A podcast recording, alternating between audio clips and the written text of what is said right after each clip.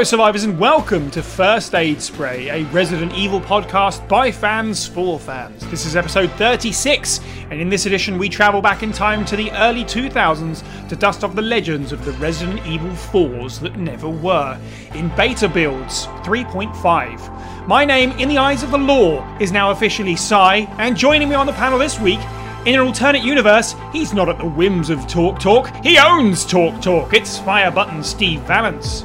Hello. In an alternate universe, he spent his money on investment banking rather than a rather impressive amiibo collection. From Serial Box 64, it's Jordan Sugru. Hello, folks. In an alternate universe, he's dropping hard facts about Predator on your Twitter timeline. It's Moist Owlet, aka James. Hello. And in an alternate universe, he got to say a big old F bomb in an extended cut of the podcast launched exclusively on HBO Max. It's Boy Wonder Adam. Hello. This episode of First Aid Spray, like all others, was recorded live on our Discord server. Enter our little world of survival horror now to hear the show early and unedited, as well as join our wonderful community and keep up to date with all of the latest news. You can find a link to the server, as well as all of our other social media profiles, at our website, faspraypod.com. You can also help the show by checking out our merch or by supporting us on Patreon for as little as $1 a month, with various tiers, each with their own perks.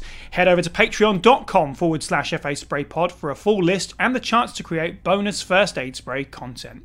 First of all, thank you to our latest Patreon supporters. Thank you to Christopher Taylor and thank you to Chris Ortiz. Your patronage very much appreciated.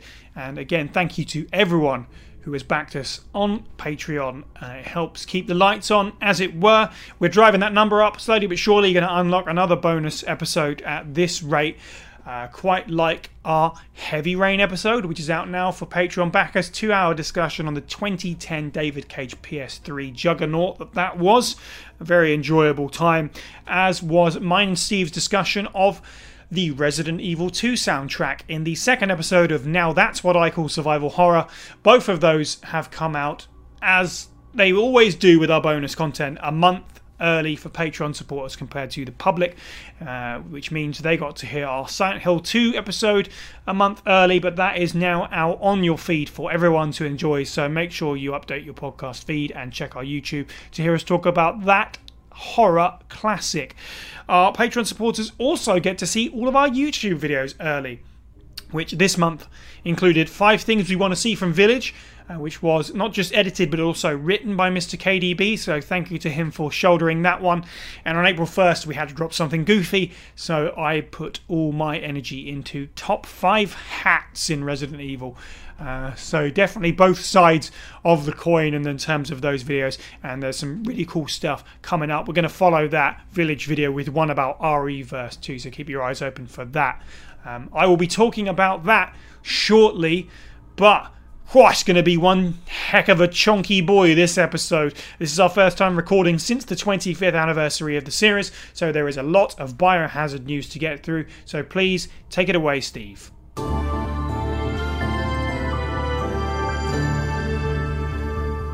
So the Resident Evil Showcase is set for the 15th of April, and it promises another Village trailer with hopefully some gameplay and more. Typically, of course, they're going to do this almost immediately after we're done recording, uh, but we will be streaming our reactions like we did with the first one. So stop on by twitch.tv forward slash FA Spray Pod. Um, yeah, 15th of April, it's uh, 11 p.m. BST. Uh, yeah, looking forward to it. I think we're probably all in the same boat in the sense that I hope they don't show too much more. I'm I'm relatively hyped at this point. Um, I don't need to see much more than we already have, so it'll be interesting to see the sort of balance between village-related stuff and the other things that we know are in production as well. Um, James, any expectations or hopes for the showcase? Uh, yeah, I'm the same. I'm same as you. Like I and I think most of us here.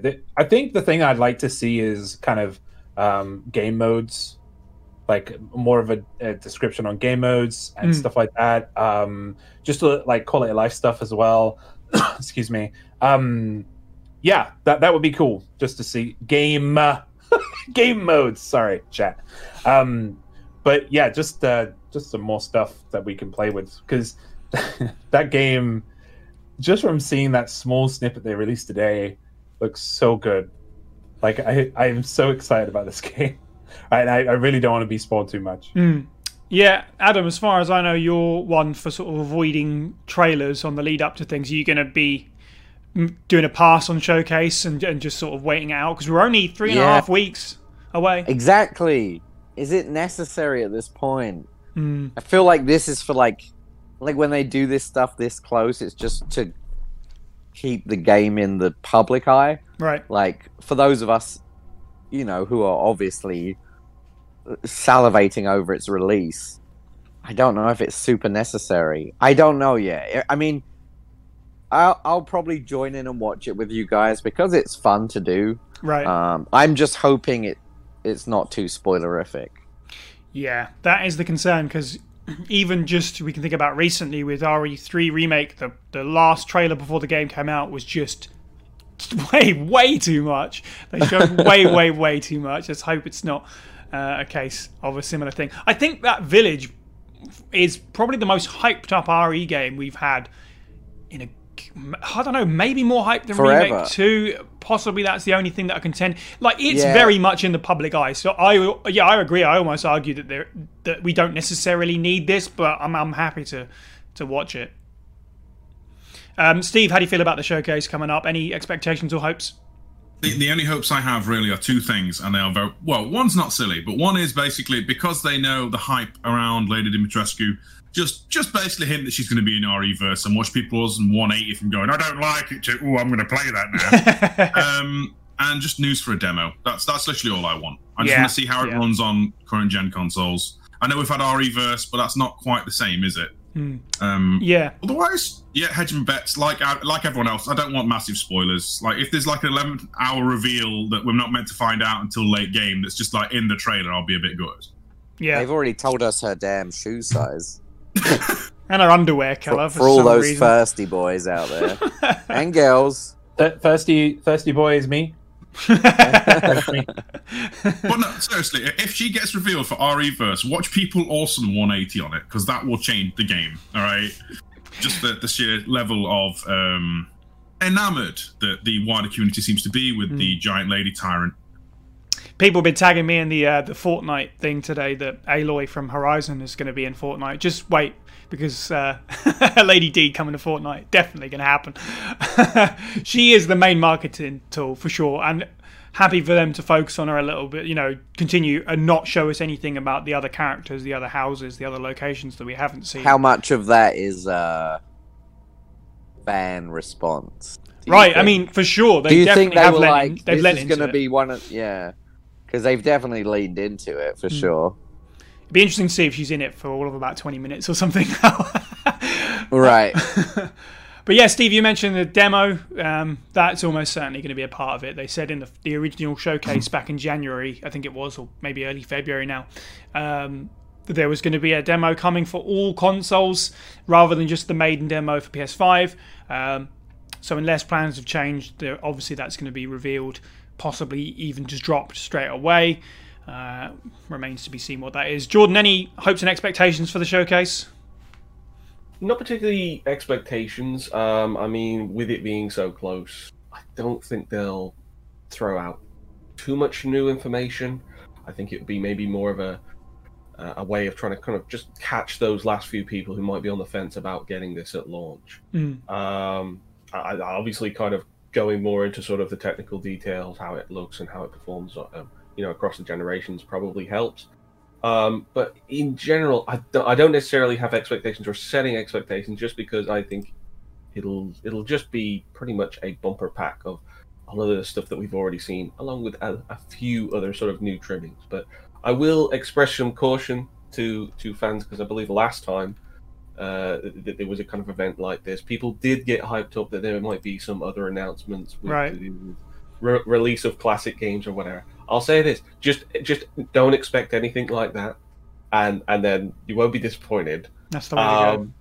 I mean, maybe they will announce it. I don't know, but don't expect it. There's enough going on. How dare on. you tell people not to expect stuff in this day and age? Yeah. How dare you? Yeah, remake four and you know release date coming uh, this showcase. Obviously, it's kind of yeah, yeah. There's enough It's coming. funny that if it's funny that they would. I mean, I'm not going to put anything past Capcom. You know, they they generally are doing a decent job nowadays, but it would be very weird to do something like that a few weeks before the Oh, release of a big game. That would to be- be like another big game is coming. It would just be like they're not going to lessen the hype on Absolutely, Village. be terrible business. So ergo, Yeah. it's not going to happen. I, um, I just hope they don't like announce. I think the biggest concern for me is that they don't just like pop in like a look of a, a new, well, a new look of an older character that we've seen, like a vintage character that we've Mm. known for a while. They just pop it in. You know, that's my biggest concern. I want to be surprised when I play that game. Yeah. Lady a. Dimitrescu coming as the first exclusive DLC for the PlayStation 5 version of Resident Evil Village. Yeah, Avengers, yeah, yeah. Let's not talk about that hot mess. Oh I- god, imagine they were like, it's a live service game. You're gonna level up and you're gonna grind in Village. there's you know infinite darkness is still on course for this year Oh. um, the film and stuff like that. So there's plenty of other non-village stuff that they can show and talk about. So yeah don't expect any uh, groundbreaking announcements outside of projects that we already know are coming this year. I, I agree. Um, speaking of which steve you want to move us on? So uh, our next bit of news then is that IGN have actually shown direct gameplay of Village running on a PS4 Pro. Um, i this just feels like uh, a kind of lead into hopefully the showcase.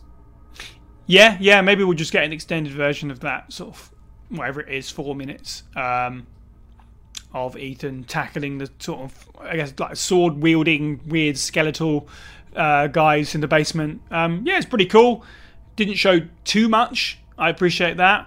Um, I have a PS4 Slim, and that's the console that I've bought the game for. Uh, PS5 upgrade included. Very happy with that when I finally am able to get my hands on one of those elusive machines. So I hope my console runs it decently. I, I don't know what the real, you know, what degree of a jump it is really from the PS4 Slim to the PS4 Pro, but it looks fine for me. So if it runs like that, even maybe slightly lesser, I'll be alright. I'm not huge on uh, 8K. I'm, I'm not really that bothered. I, but you know, um, yeah. Steve, what did you think of the the, the brief look? honestly pretty pretty nice. I, I i like the general feel that it's not while it's meant to be an action focused game ethan still seems clunky as all balls. You know Yes, uh, that's, yeah. that's great. Uh, he's got a very swish tactical reload which is obviously the talk of the town. That, oh he's had some gun training finally. He knows how to operate firearms. Well he's been through a lot. Um, the main takeaway i had was that my feet felt cold because Ethan spends the majority of it walking through what appears to be like a river of blood. And it just, I felt literally some kind of weird diegeticness to myself, and I was like, "Ah, why do I feel cold? um, otherwise, yeah, it's just like, oh, that looks good. I'll, I'll give it a go if there's a demo. You want to uh, get the foot bath out for that bit? Really immerse yourself. Yeah. Sod let's get your Resident Evil foot bath. it's going to be the collector's edition. James, what did you think of the uh, the gameplay shown here? Oh yeah, it. man, I. It's. I'm so excited for this game, guys. Good. yeah, I like. Yeah, I just the the like that that first shot of her going up the stairs. You know, I was like, what happened? Whoa, whoa! You know, I don't think it was. It was just given enough. You know, and not too much. You know, it's like, why did she? Did she just bring you in? She knows you're there, right? Why? Um, you know, yeah, I I loved it. It wasn't much to show, but um, yeah, I can't say much else. Hmm. That's already been said. I can't wait for this game to come out and get lost in it. Um, because I really do feel like I I mean I had a thought today. I was like, is this going to be my favorite Resident Evil? And it's not, you know, we joke about Lady D and stuff, but this aesthetic in this game is my aesthetic. It looks fantasy and gothic and yeah. So cool and there's all kinds of different characters in it right that are so different right i yeah i feel like this game is probably going to be one of my favorites and that's without that's without it even coming out yet That's a good sign, and it's accessible to everyone. As I just said, I'm getting on PS4, and hopefully, I mean, it looks like it runs decent on a PS4 Pro. So, in theory, it's going to run all right on the previous gen consoles, as they're called now, and it's on the current gen consoles. It's also been announced that it's coming to Stadia. So if you are a Stadia user, you can pick it up on that as well. So it's it's getting wide flung, doing the typical Capcom thing. Everybody's going to get their be able to get their hands on it, so that's good. Uh, Adam, what did you think of the gameplay? If you've seen this, I didn't watch it because Ah, I don't want to watch it. that's fair. But I will say, just in terms of like everyone's talking about like current gen and a new gen or whatever, or I guess old gen. Um, I mean, we know that the the Resident Evil engine works extremely well on, you know, the the Xbox One, the PS4. So I'm I'm not too worried about it. I think it'll Hmm. probably be look good. Um, it's Yeah. funny that this is going to be like in, in. It feels like we've been doing this podcast forever, but we haven't, obviously. Uh, and this is like the first new Resident Evil game we'll have to review, Absolutely. outside of like remakes. Mhm. So it's going to be very interesting. This is like going to be a special game for all of us, I think. In that case, where we're like, remember that time? Like, yeah, hopefully already, we have many. I already feel that way about it. So I totally get you. I'm very excited. I love the aesthetic as well. Um, you know, gothic, vampire kind of stuff is very cool. So, you Mhm. know, excited. Uh, Jordan, did you watch this clip? What did you think of it? Uh, no, I haven't. I haven't seen it. Mhm. Um, to be honest, uh, I I have seen screenshots of, of the sort of the differences uh, between the versions. I think generally it seems like they're they're targeting um, a good experience across both, which is is great. I mean, it's it's partly expected because they're pretty familiar with the engine at this point, Right, this is true. also the archi- and the architecture between uh, you know what is last gen and what is well next gen um, is actually it, it's it's not too far off. So the transition between the two is not it's not that much. So the great news is that they were able to come out and say that they were going to have last gen versions, and it's completely valid. You'll be able to order those games, and they'll they'll play, and they'll be as enjoyable as as next gen versions. Yes, hundred percent. So our last piece of news then, Johannes Roberts has revealed the title and some tidbits of info regarding the upcoming Resident Evil film, which has now been delayed to November 24th. Um, so this was a short interview with IGN. Um, I'm just going to run down sort of like the most important things that I picked up out of it. The film um, is Welcome to Raccoon City. Is the title Resident Evil: Welcome to Raccoon City? Um, he's implied that it's good. The, the, the, the at least the bulk of the plot is going to take place over the course of one night which is interesting. As we know, it's an adaptation of Resident Evil 1 and Resident Evil 2, so it's possible that those events are sort of going to overlap now and take place at the same time, perhaps, um, or, or maybe one is going to be shown in flashbacks. Um, he has cited John Carpenter as an influence for his direction, which is probably a good sign because the series has taken influence from him for the games. Um, he said practical effects were being used primarily on set with CGI to build off of that. Also, probably uh, a good thing indeed. Um, there were fixed camera angle references when filming stuff for the mansion, which is intriguing.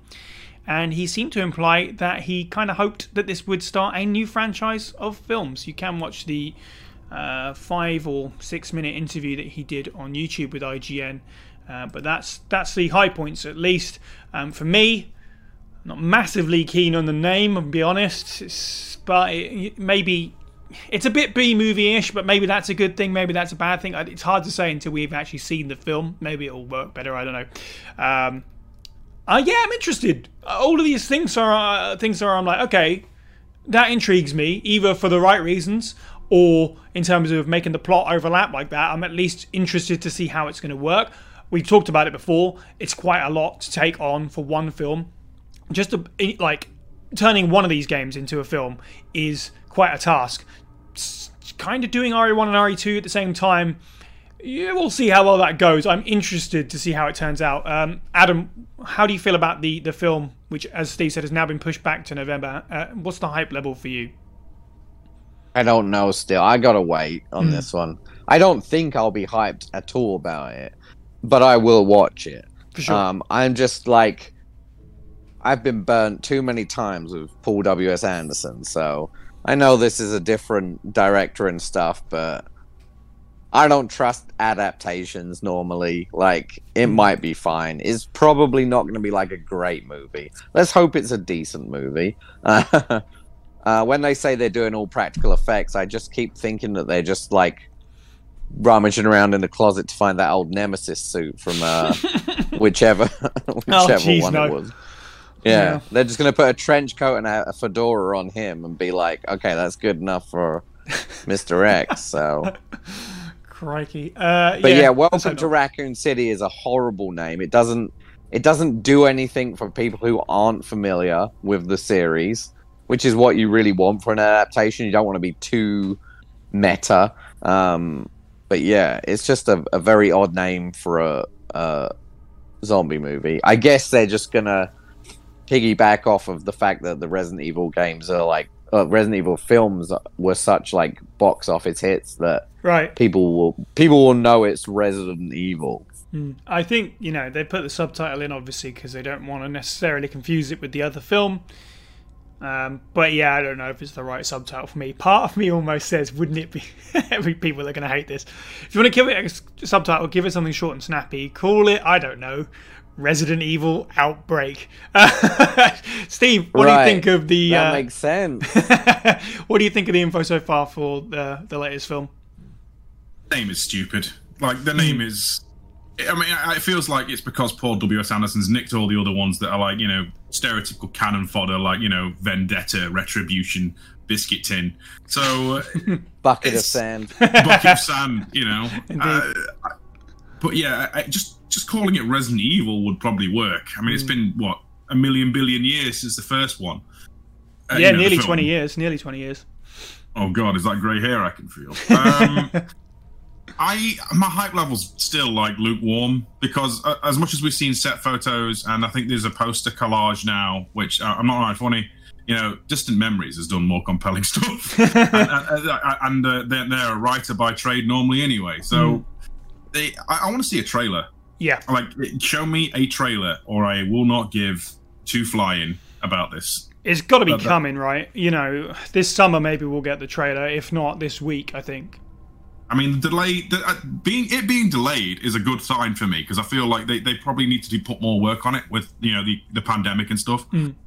I um yeah, uh, citing Carpenter as an influence is great, but it depends which Carpenter films you're going to try and riff on because you know, not all of them bangers. You know, I'm looking at you, Ghost of Mars. I think it was stuff like The Fog and is it Assault on Precinct 13? Is that one of his films? Yes. Yeah. Oh, yes, Yes. that is a good one. That's as a well. great movie. They, he talked Very about good. how the RPD section is going to be a bit more like the Assault film, whereas um, the Mansion segments are much more creepy and horror focused. So that's quite interesting. See, you've got me excited just by saying the phrase "assault on precinct 13. Mm-hmm.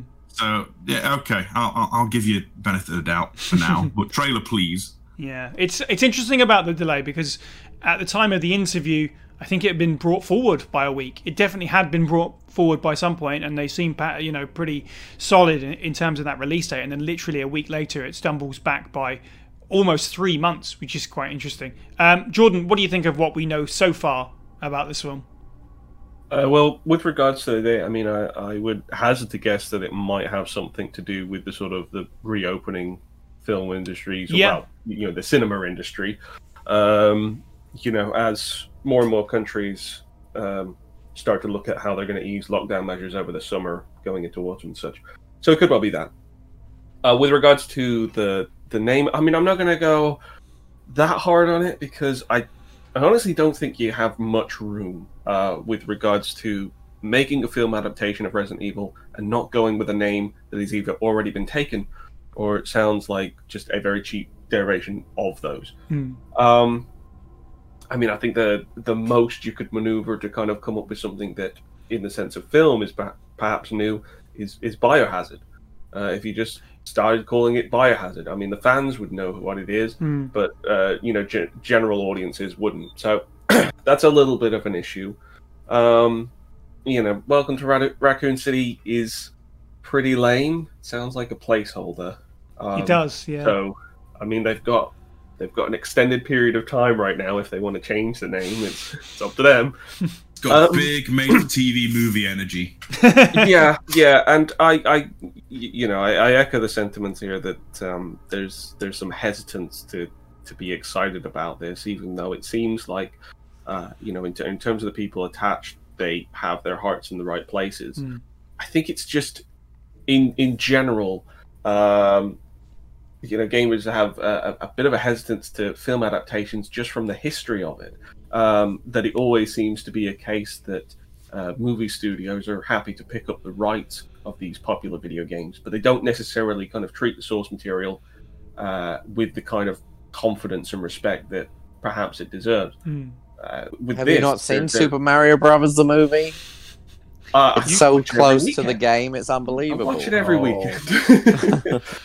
um, but but yeah, the the fact that they're combining sort of the the plot of two Resident Evil games is a bit concerning to me. I get it; they they happen around the same time and in the same city, but at the same time, um, uh, both of those games have uh, split plots. Mm. They, you know, they they're already going on two different um, narrative paths, and uh, if you're trying to remain faithful to those games, you then have to split that again. So you could be looking at four separate uh, character paths throughout a film, a two-hour film that you're trying to establish um, an entire universe for, and yeah, I'm I'm, I'm a little, little bit hesitant uh, to to be excited about that just because I don't know how they're going to do it. Um, I mean, if they pull it off, it will be fantastic. But it feels like there's going to be things that are going to be thrown by the wayside, and uh, Yeah. that's my concern. Yeah, um, it's worth saying as well, um, as you said about it being pushed back potentially for cinema-related reasons. I think they've announced that this is launching exclusively in cinema. Um, at least that's the plan at the moment. That that it won't be getting a, a streaming service launch a, as well, like many films have um, this year and last year. So yeah, they are looking to bring people to the cinema and uh, make some of their budget back that way. James, what do you think so far of the film and of the title of the film? Um, yeah, the title is not great, but as we've discussed, like there's not really much to choose from without confusing the viewer base. Um, you know, everything's been used. Hmm. Um, like, but welcome to Raccoon City. Uh, KDB said it in the chat. Like, it does sound like an episode title.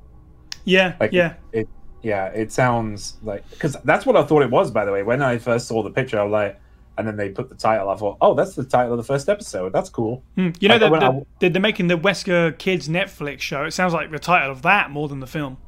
Yeah, like it's yeah, and I was like, okay, that's cool. One thing I do disagree on though is like, I mean, but I am slightly biased. Um, I've seen pictures, and I'm not going to go into them too much, like of like the BTS and stuff, and um, there is a lot of practical effects that is being used, Hmm. a lot, and they put a lot into the like cordoned off entire like areas of a town to do certain stunts and uh, certain events and stuff, and you know, um, they've used existing buildings um, to how. So you're going to see some differences to the game, but they probably change it um, inside and stuff.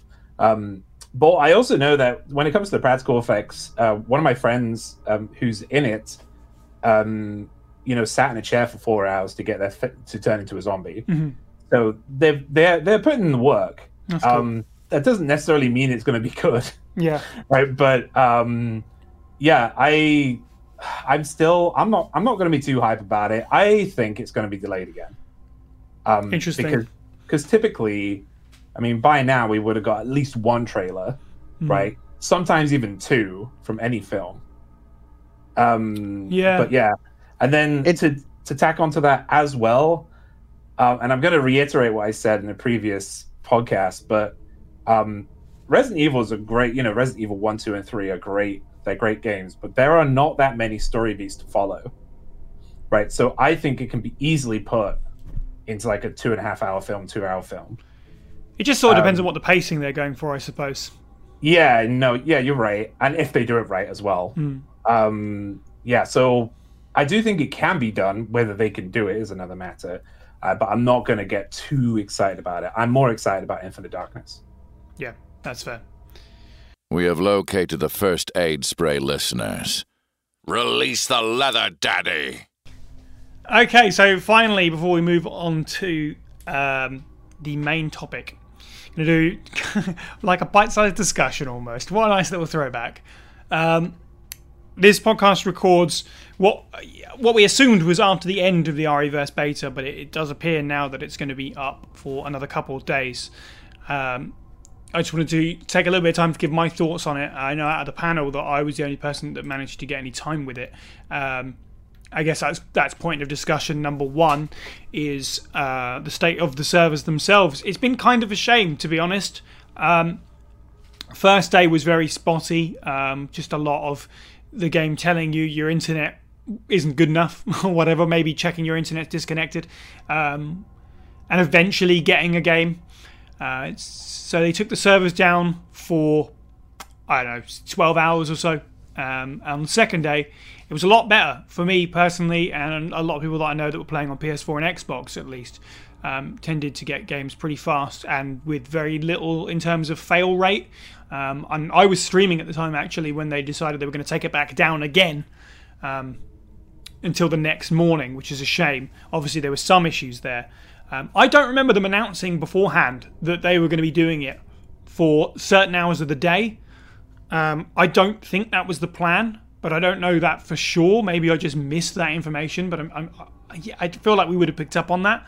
Um, but it became the norm after that point where they would open it for a few hours, six hours a day or whatever, um, and then close it down to, to, sort of iron out the kinks, which is important. Obviously, this is an open beta that it's it's there for this reason. So when the game actually comes uh, out into the hands of the public, it will be hopefully pretty playable. Um, but it is a shame because it meant that a lot of the time, especially because they're working out of Japan, time zones didn't necessarily match up with people. I know a lot of people on our server, um, especially over in the Americas, had issue because it was open when they were at work and stuff like that, or whilst they were asleep. Um, so a lot of people missed it. Um, so it's good that they've opened it for a few more days coming up this week, so people might get a chance finally or another chance to play it. That being said, I had uh, a good few hours on it, three, three or four hours worth of playtime, um, and I've been very open-minded about it. Obviously, on the podcast ever since, I think it's good for the series to try different things, um, and having spoken to the Oracle Dragon on the podcast about her experience with the closed beta, and having watched um, some, some video footage that other people have captured, um, getting my hands on it was exactly what I expected it to be, and I had a wonderful time. And I'm, I'm, happy to say, definitely wasn't the only one on the server. It's not for everyone. If you don't like multiplayer, like online shooters at all, if you are venomously opposed to them, you probably won't get on with it. But um, the best description we came up with it for was it's kind of like Mario Kart in the sense that you can be right down the bottom it's a short. All the games are about five minutes long, or at least the mode that we got to play, which was the standard deathmatch. And then somewhere close to the end, you could skyrocket to the top. I've gone from fourth and fifth place out of six all the way to the top on one life before. It's all about uh, which other players you kill. You get more points for people higher up the leaderboard. You get more points for reclaiming your kill streak uh, by killing the person that killed you last. Obviously, there's the aspect of playing as BOW. Um, yeah, it's it's manic fun. Um, it'll be interesting to see how it balances out. Uh, it'll be interesting to see it, what it's like when there's actual matchmaking with um, different levels of experience in it. Um, but overall, I had a good time. The characters were generally fun to play as. Couldn't get on with Ada, but I saw some players that were really, really good as her, so maybe she's just one of those characters. The BOWs are really fun to play as. Um, yeah, really interested to see uh, what this game has in store in terms of other gameplay modes, um, in terms of other maps, potential updates. As Steve said with Lady D, I think it, you'd almost be stupid not to have a village pack come at some point with some village BOWs and playable Chris or Ethan. I mean, obviously it's third person, so um, don't know how that if they do if they're giving Ethan a face or what. What would his move be? Sorry, I just not to oh, derail, but what would Ethan's move be? They'll figure something out. Some of the ones we throw on the characters don't make a whole. I don't know why Claire has like an electric ball of stunning. It's great. Okay, she's she's one of the most OP characters because of it. Um, but even if they have to invent things, it's fine. That being said, some of it, it's kind of like Resistance. There's some really clever nods in there. Like RE7 Chris has the Joe Joe Baker punching electric glove thing, and um, Jill's got the hot dogger and stuff like that. It's it's very well put together. The short version is I had fun with it. It probably isn't for everyone. Your mileage may vary. Um, I've seen a lot of people trashing on it just because it is what it is. I would wager, you know, these people a haven't tried it, or b it, it's not really for them anyway. But that doesn't necessarily mean it's absolute crap. It's just not your thing. Um, I'm not typically an online multiplayer person, but because it was so wild, uh, I really did have a good time. It'd be interesting to see also how long that lasts, uh, like how many hours you're going to be able to put into this before it gets old. But playing with other people, um, and if you do want to play RE-Verse with other people, we welcome you with open arms to our server. We're going to have many people who are playing the game um, across PS4 and Xbox, and probably PC too, hopefully. Um, so if you Uh, do want to try it with other people, please join us. Sorry, can I ask you a question? Go for it. Um, in your opinion, because I haven't played the game, um, but I will do. Um, in your opinion, what is it? Is it like any other game out there? Is it similar to anything else? That's hard for me to answer because I don't play a lot of online shooters anyway. Like, it'd be very easy for me to say something like, "Oh, it's like Overwatch" because it's characters with different skills. But I don't really know that. I've only really played Overwatch for all of about half an hour, um, and it, I don't think it is like that. It's it's very it's got its own uniqueness to it, but it's hard for me to compare it to something because yeah, I don't really have a lot of experience to compare it with. In Okay. terms of third-person shooters, it's got, it's got a very unique hook in its comeback mechanic. When you die, you come back as a BOW. Mm-hmm. But depending on how many vials you found throughout the arena, you will be a different kind of BOW, which I believe you can pick off so many for so many vials. Yeah, So well, you can't pick. USP. it's randomized. So if you've got if you've got zero vials, you'll always come back as a fat molded, um, and they are useless. They are kind of hilarious, but they're useless. And that's I, I actually kind of like that. It's it's intentional. It forces you to move around the map and seek these vials out that regenerate over time. They're always in the same places, but if someone swipes one, it won't be back until I don't know, thirty seconds, a minute later, I guess. Um, if you've picked up one vial, you come back as the Hunter Gamma from Remake Three, which is really fast. Um, and yeah, it's got a, like a cool one-hit kill move. And Jack Baker, same thing. He's got these wild swings with these giant scissors, and he can welcome to the family son you in the face with his fist. Um, and if you pick up two vials, it's Nemesis or the Super Tyrant, which is kind of hilarious. Running around as like actually getting to play as Nemesis uh, and blow up, get to blow up Jill, get to blow up Leon, and all that. And Super Tyrant, who we've never played as. Um, yeah, I had, I had a great time. It was, it was just mental. Yeah. And did you say that it's it's still going? It's still got ongoing this beta. Yeah, it, they they tweeted this morning that it's going to be open between uh, the 14th and 16th of April. So at the time of sort of releasing this podcast, it will be ongoing now, but not for long. But um, you know, the game is out three weeks out. That those three weeks will fly. Once you're done with Village, um, see you online that weekend, I suppose. That's my Any plan. thoughts on the filter? Because Oh. always a point of contention. Hundred percent. Um, yeah, I, I turned it off for all of about forty-five seconds. I would have turned it back on longer if I wasn't in the middle of a match. So I had to find somewhere in a corner to hide to turn it back on. It's pretty much unplayable without the comic book filter, as far as I'm concerned. It's just too dark, and the the comic book filter just adds to the style of it because it is a silly, fun shooter. Um, so yeah, it, it looks all right. It looks okay with it. It looks good. Um, it looks a whole lot better with it than without it. All right, cool. Well, with that out of the way, then let's move on to our main discussion for this podcast, which is beta builds 3.5.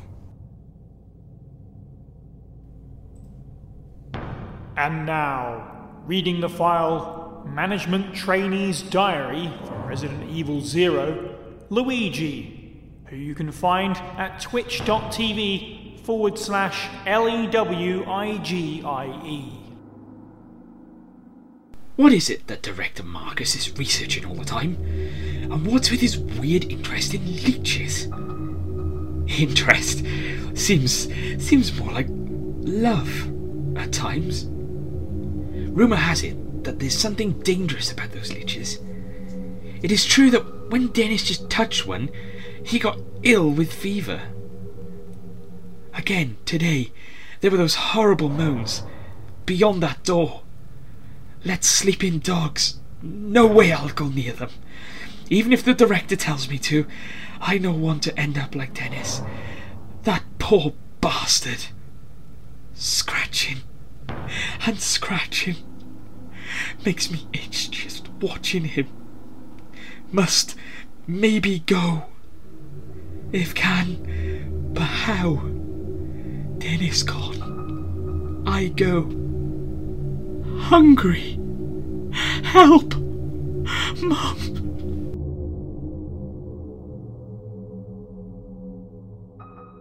All right, so we are back with some beta builds. Uh, in our previous season, we talked about Resident Evil 1.5 and the footage we've seen for that, and the playable version. We don't necessarily have the benefit of a playable version of what has become known as Resident Evil 3.5, um, but we do gladly have some places to look for information. So, shout out to CVX Freaks, Itchy Tasty just a general shout out as well. Congratulations on the launch of his hard book, hardcover Resident Evil history book, uh, which is excellent and I do recommend. As well as our friends over at Crimson Head, George Trevor has uh, an amazing article that he's very proud of, and as he should be, about the development of Resident Evil 4 and the betas behind it, contributions from all over the community. Um, it's very dense and it's very interesting if you are into the sort of minutiae of what went on behind the scenes at Capcom. So we will be referring to um, that repeatedly uh, ad nauseum throughout this discussion, I'm sure. But let's start first things first. So the first Resident Evil 4 uh, actually started off as Resident Evil 3. Um, as soon as Kamiya was done with Resident Evil 2, he was tasked with directing the next game. Um, and then Resident Evil 1.9, as it was known then, which is Jill's last escape from Raccoon City, uh, was titled Resident Evil 3 to strike whilst the RE franchise was hot. And uh, Kamiya's next gen PS2 project, as it was at the time, became Resident Evil 4. However, uh, Kamiya's disinterest in horror drove the game in a different direction. Um, it was more action packed. They used the word stylish to describe it so much that the early build uh, of it was just called the stylish RE4 beta. Um, its protagonist would have had supernatural powers, perhaps been one of the sons of Oswell E. Spencer, but at one point it got so far away from Resident Evil and its DNA that Mikami turned around and said, maybe we should just turn this into something else. And thus, Devil May Cry was born. Um, so the first question then it's not necessarily what do you think of Devil May Cry. That's going to be a subject for a podcast the, down the road at some point, of course, with its connection to Resident Evil. We'll certainly get there, I'm sure. But for those of you who have played DMC, um, do you feel like it is connected to Resident Evil of that era? Do you do you feel that it was at one point a Resident Evil game, or is it so far beyond that? Um, that yeah, it's it's definitely its own standalone thing. Is there any ties almost to the RE history? Steve, I know you're a fan. Yeah, absolutely. I I think so. The maybe not in the way the combat plays, like you know, whole you know diving around, shooting, stabbing things, but the the locations themselves are very akin to you could have put them in a Resident Evil game and got away with it. Right. I think the um, the structure of the game in the way that Dante has to get around the environment and find a key item to move forward, and it's almost like a, a set act structure to it you know, you go from the big like castle building and then out into the courtyard and uh, through a wrecked ship, then back into the castle, and then you go into quote unquote hell. Um, yeah, you know, so you know, so, supplant hell with some umbrella lab, and you know, it's it's almost like you know, bang on in terms of how the game would progress. Um, is it as puzzly complex? No, because it's an action game, right. you know. But the the way the aesthetics work, and some of the um, if you listen to the soundtrack I would argue some of the ambient soundtracks are not the not the battle stuff. That's always like you know, bah, bah, bah, bah, kick the living daylights out of monster stuff. Could actually pass for scarier than some of the ambient soundtracks in the released version of Resident Evil 4, in huh. my opinion. Interesting. Um, I've I've only played it for like an hour and a half to be honest. I, I do need to get into it, but sort of one of the opening pieces of music is like genuinely there's a sample in it that got reused for RE4. You know, they used the same disc, so that's quite interesting. Yeah. Um, I'm trying to think if there's anything else besides. I mean, obviously it's a massive Gothic architecture castle, and then I'm pretty sure like some of the promo arts for 3.5 then get reused. Like Spencer's bedroom is a room in Devil May Cry or something very similar to it. obviously, it's not Spencer's bedroom in Devil mm. Cry. Um, yeah, I think it, it I, I, the general feeling I have, and I don't know how true it is, is that there's there's probably bits and pieces of leftover developments from these uh, non-starter versions of RE4 that get recycled into DMC one. But don't quote me on that. That's just the Steve theory. You know, beards for watching. Um, I I haven't kept up with the series, but I played the the the original game all the way through. I would just say that if that is the direction the Resident Evil went, I don't, I think that it would be dead for me. I think Resident Evil would not be something I would would be interested in Mm.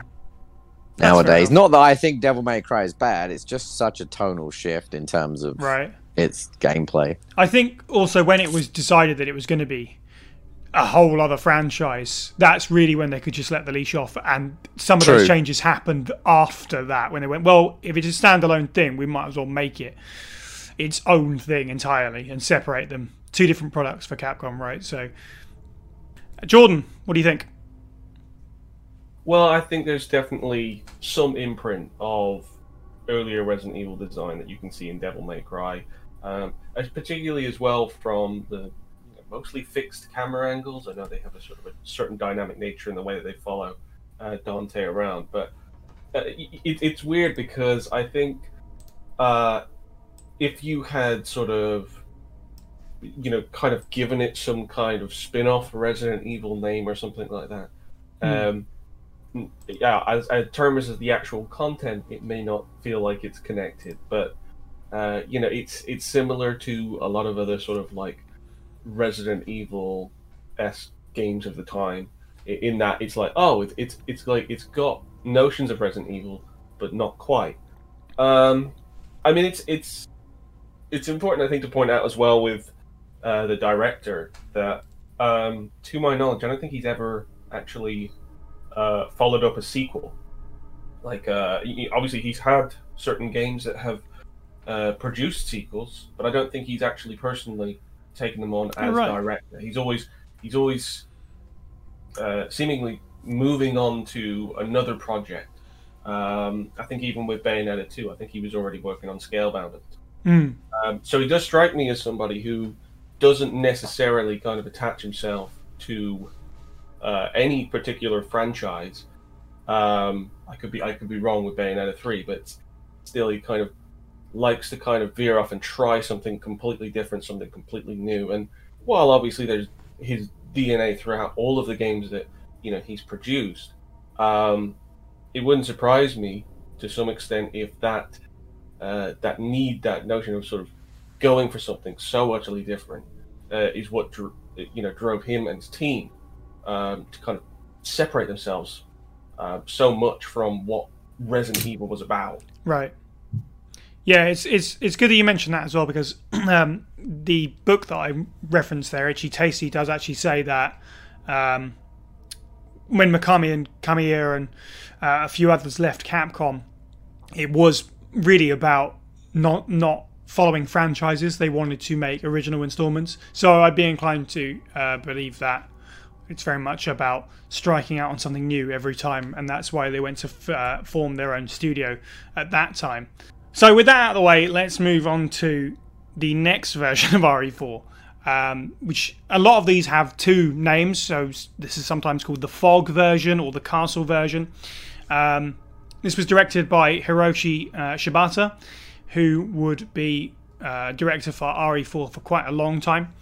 Um, he based a lot of his ideas around the sensation um, Mogaki. It's a Japanese word that doesn't quite have a literal translation. Um, RE3 director Karamura said in an interview um, Shibata had a very clear concept when he described seeking the horror. He had the image of the horror of Magaki, or struggling. It can be difficult to directly translate this Magaki word into its exact meaning, but it is a situation in which you try to wriggle with your whole body in fear but cannot escape. He seemed to want me to create not just physical Magaki, but rather a state where Leon could where Leon couldn't resist mental or psychological pains and difficulties. A kind of Magaki that's simultaneously mental and physical. Um, the first trailer for RE4 was this version of the game, dropped at TGS 2002. Quite simply, the question with this one is uh, what do you guys think of the quite brief trailer that features Leon walking around a castle, uh, clutching at his arm in pain? It talks about possession and infection, the cradle of progenitor, which we'll get to, and being stalked by these tendrils of gas almost. Um, Adam, what did you think? What do you think of this trailer? Eva, what did you think of it then? What do you think of it now? I I came to these kind of trailers definitely later Mhm. um, than when like they were kind of out and about and people were talking about them really. Um, but it just it look. I mean, to me, it looks great. It it reminds me a lot of like what we feel about Resident Evil uh, at that point. You know, between three or, or whatever and four. Mm. Um, it's just very interesting. It's it's hard to have a lot to say about it because this one is so short. Yeah. Um, you know, and and I think that the the next one there'll be a lot more to it. Oh yeah. Um, that we get into, which is I think the one that is captured people's imaginations a lot more than this one. Um, but you know, to me, it looks it's for me. It's a shame we didn't get both uh, or all of these versions Mm. because they all have something going on. You know, Mhm. there's not not a lot I can say about this one really, but just that I wish I could have played it. uh, James, what do you think of this trailer? Um, yeah, I really like it, and uh, as Adam said, like it, it, re- it really captures. And you know, um, I've spoken about this a couple of times, but you know, back then. Sorry if you can hear my cat snoring. I apologize. um, but back then, like Resident Evil had a it had a feeling about it. You know, you had a lot of games that were like that. So you had like Parasite Eve, you had Silent Hill, and like those games. Like whenever I was talking to people about it, or I go to Choices Videos or Blockbuster or whatever else, uh, uh, video renting uh, establishment, like just looking at them would give me anxiety, right? And when I watched that trailer, I was transported back to those feelings, and it was very nostalgic. I was like, "Oh wow!" I, w- I'll talk about it more later with the with the hallucination version as well. But like, I was transported back to um, that time and that feeling um, of of terror and horror. Um, yeah, and I want to I want just quickly, and I'll talk about it more later. But I don't want what everybody else thinks, but the Leon in these versions so much better than the RE4 Leon and how he looks.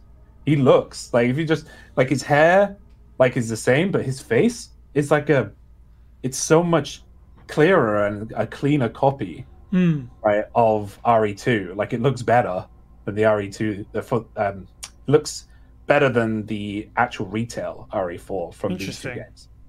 Disagree. I'm going to disagree because I think that the mummy jacket looks like it's okay, but it's not as unique. It looks like Brendan Fraser's jacket to a T. No, what what I mean is the face itself. The face? Uh, Yeah. okay. Like if you put if you put his face next to like I'm forgetting the because they really like that was inspired by you know things they wanted to do, but like if you put RE2 Leon's face up against these two hallucination and the castle, they look very similar, right? And that was one of my criticisms of RE4 retail is that they didn't. Like he just didn't. He looked like a different Leon. He also acted like a different Leon. It was like a different. That's part Leon, of the course for. Leon every game. But I'll talk a bit more later about what I think about that because I've got I have some ideas as well. Interesting. Um, Steve, what do you think of this trailer? Compelling. Like I had this trailer on some kind of like video hard drive back in the day, and I watched it a lot before RE4's proper release. I think I mentioned this before. Um, and yeah, no, the, the the the environments and the sweeping shots and that that that dang hallway with the curtains, like it, one handing a magnum like a complete psychopath. He's uh, it's fantastic, and it, it- for me, you know, it, it feels like that. As much as I love Resident Evil 4 retail, I do, hands down. I have no real qualms with it except for some narrative beats that, yeah, this has that kind of like, that je ne sais quoi, that, that, that, that, that, Mm. that feeling of a Resident Evil game of that era. It feels very much like the next step after remake, whereas Yeah. 4 feels a, a step in a very different direction entirely. This feels like an evolution of remakes concepts, visually speaking. Like, Yeah. Yeah. It's, Uh, RE4 is, in a way, not to disparage it, it's kind of like a lateral step. Like it was onto a different path completely, diagonally, if you like. This does feel like a through line, like a, like the logical continuation of stuff like Remake and Code Veronica, and a massive step at that. I mean, if they like, obviously it's not going to happen. Don't get your hopes up, Steve. But if they were to ever release something like this now, people would still take it. Capcom, we'd love a horror game set in a spooky house with spooky curtains and Leon bumbling around with a torch, and you know, not Ouroboros showing up and kicking the crap out of him. Uh, I know it's not Ouroboros. Like it may have led to some inspiration down the line. I don't know, but uh, May may have. All right. It's a black tentacle mass. It could have been H.P. Lovecraft's ghost. Jordan, what do you think of this trailer? Well, I, I only actually um, I've actually seen the trailer recently because when I grew up, I think it was just uh, I'd only seen it in magazines, so Right, like same. screenshots and stuff like that. Um, and it looked fantastic. Like I mean, like the atmosphere was was killer, and it was uh, right around that time where um, you know developers were really starting to sort of get a handle on on lighting and effective lighting in the sort of the PlayStation 2 GameCube era. Um, but as far as its sort of its subject matter, it's such a drastic departure, and I can't shake that because you you have to try and like you have to try and connect from the last time we'd seen Leon, I, which I, I presume is the end of Resident Evil 2, when he's saying, "Hey, it's up to us to take out Umbrella." I don't think he necessarily meant, "Hey, it's up to me." To go to a castle alone and be chased by some smoke tentacle. I don't think that was necessarily in his plans. It is so it is so drastic, and I think if they went in that direction, um, but obviously I think it would be a, a very dramatic turn for the series. We would not be where we are now. Oh, it would, absolutely. it would probably still be around, and it would still be successful. It just would be in a completely different direction. And it's funny because we often look at Resident Evil 4 as I mean, I've even heard people argue, is it Resident Evil? And in comparison to this, yes, it is. It absolutely is. It's far closer to uh, the, the the kind of path that's been laid out by the by the previous games, in my opinion.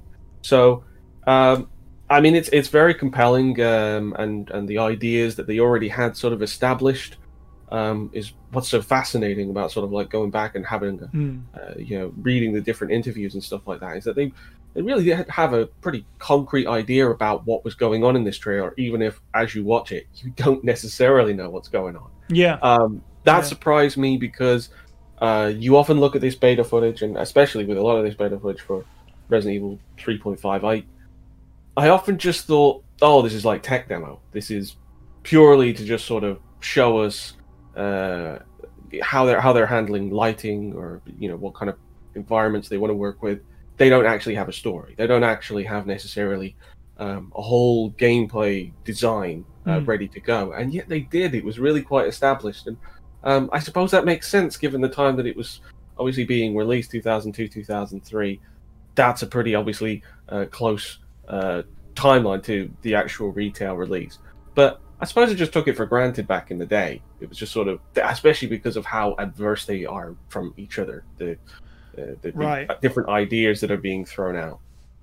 Yeah. Um, in terms of Leon's most recent appearance, it's funny that you say that because at the time it would have been Gaiden, uh, which wouldn't have been deemed as non-canon officially yet because there hadn't wouldn't have been any lead-ups that kind of determined that. I mean, maybe you could make that assumption because it wasn't made by the core team or anything like that. But it does end with spoiler alert for 20-year-old Game Boy game. Um, Leon having some kind of infection, possibly. That's the implication. So possibly could have rolled into this, but possibly most likely that it, it just a coincidence. Um, but yeah, I'm glad that you touched upon the fact that it does. I mean, it does look kind of like a tech demo. It does, um, but it does have a story. So uh, the plot of this version was the same as the stylish build, essentially about investigating Spencer's castle. That was pretty much the setting. Um, new elements for this version, which would actually wind up in the final game, were things like Leon's infection. Um, in this case, the gas based virus was actually due to be created by HCF, which is the company that Wesker was working for in Code Veronica. So that would have been a nice little through line uh, rather than that those three letters go dormant until RE7. Um, the build would have also featured a female character, also infected, and a dog companion. However, um, this is so far before the final build that they weren't Ashley or the dog necessarily from the beginning of the game. Um, those two parts actually went on to be reused in Haunting Ground, is the general belief. I think there's conflicting stories about that. Uh, but I mean, importantly, it, the shoe fits, even if it isn't true. It's Oh, very, 100 percent. Yeah, if if it wasn't directly lifted, most likely developers got that inspiration from messing around with it. Uh, but yes, the trailer features the words "the cradle of the progenitor," hinting that RE4 would have answered lots of questions about the origins of Umbrella and the progenitor virus. Um, how do we feel about this sort of this established idea of a story, sort of Leon going into Spencer's home, I suppose, um, to take down the old man himself, I guess, or perhaps to look for an antidote to uh, what ails him. Um, since RE4 is such a separate entity from the rest of the series, as we talked about, it sort of cuts the ties to the rest of the story, and then uh, it would only be through later entries that it would be re-established into sort of how it fits into the wider canon. Um, with all of the previous games promising to take down Umbrella, uh, and this kind of was meant to be that follow-up almost, or at least a dive into the company's history and leader. Um, do we? is I mean, cheated is a very strong word, but Steve, um, how do you feel about this proposed story at the time? uh, intriguing and obviously more hitting in the right direction. While I don't think it would have led to the actual taking down of Umbrella, because it feels like you're walking through a tomb being stalked by tentacles and fog. Uh, you know, it, it generally has the kind of feel, you know, Mm. that kind of atmosphere for the time. I I'm more interested overall with like what would have happened to Leon regarding this uh, infection he's got because there's various images, isn't there? If I'm him growing a tentacle arm, Right, stuff like yeah, yeah. There's a lot of talk about him having a seven-foot snake on his arm and all kinds of stuff. Yeah, there's like an interview with like Paul Mercier about it or something. I'm sure. Mm-hmm. Yeah. that's uh, an interesting point. I'll probably bring up later. Actually, talking about Paul Mercier's involvement. Uh, Okay, interesting. overall, though, like the plot, like it feels almost like this is going to sound mean, but it, omitting the stars members and you know not not having the whole gang together, you know, for an Avengers style takedown in my head is Mm. a bit of a missed opportunity. But I suppose that's just the way games were back then. Yeah, I don't know. You know. Especially back then, you didn't really get sort of ensemble cast games really that I can think of. Um, you know, not in Leon this gets kicked in the in the knee, he falls over, and then you know on the radio, on your left, and then a boulder appears, gets punched, Chris comes out, Avengers theme starts playing. I don't know. Going solo is more like a, a Belmont thing in, in Castlevania. Hmm.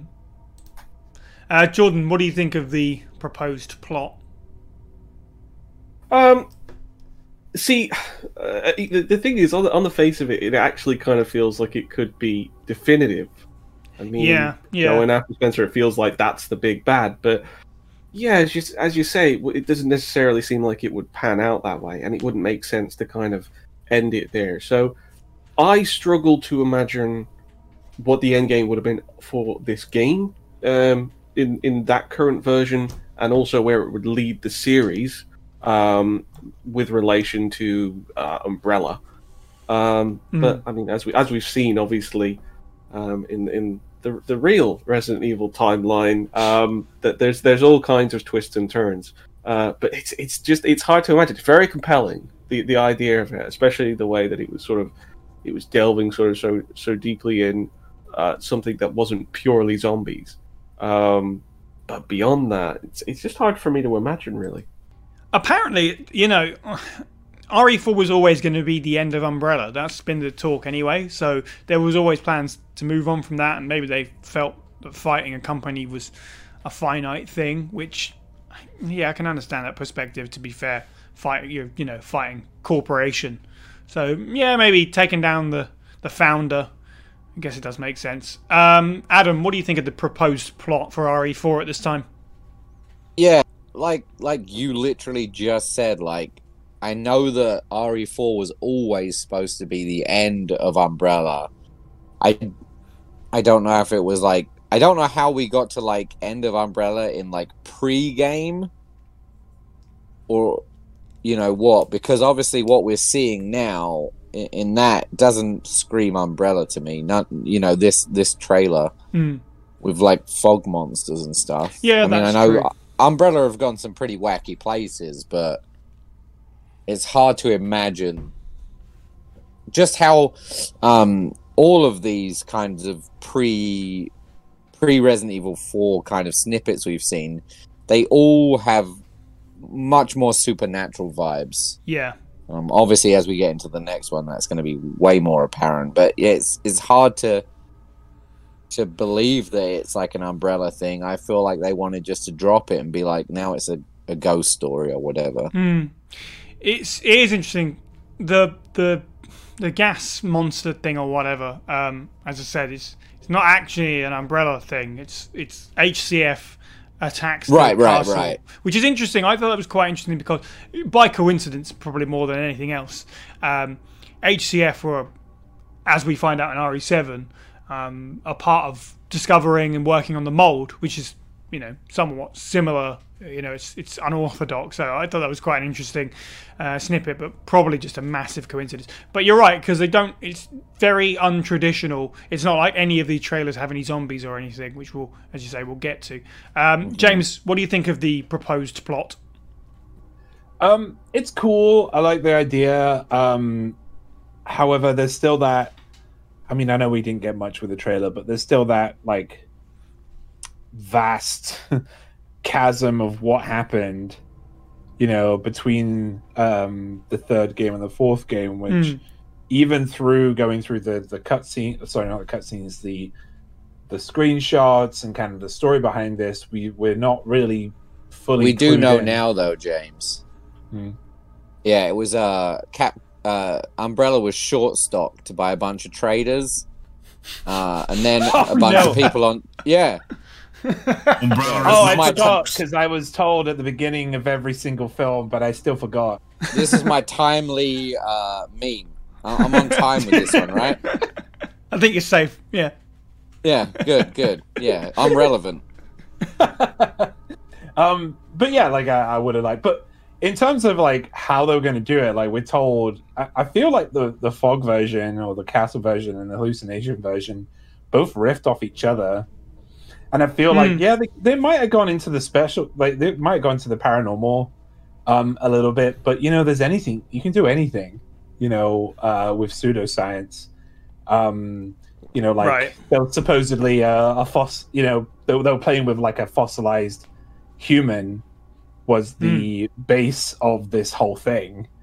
Um, you know, I mean, I could, I could like within 15 minutes, I could draw up right something that is pseudosciencey that sounds good. Hmm. Well, not good, but okay, right? But yeah, that would make sense. But um, you know, that that Hookman could have been, or Hook person could have been the biological weapon of the fossilized person underneath the Spencer Mansion. that's quite an idea interesting idea yeah i like that Yeah. I'll tell you something that's probably going to offend a lot of people who are really keen on this version. At, at times, it feels like it could have been an Alone in the Dark game.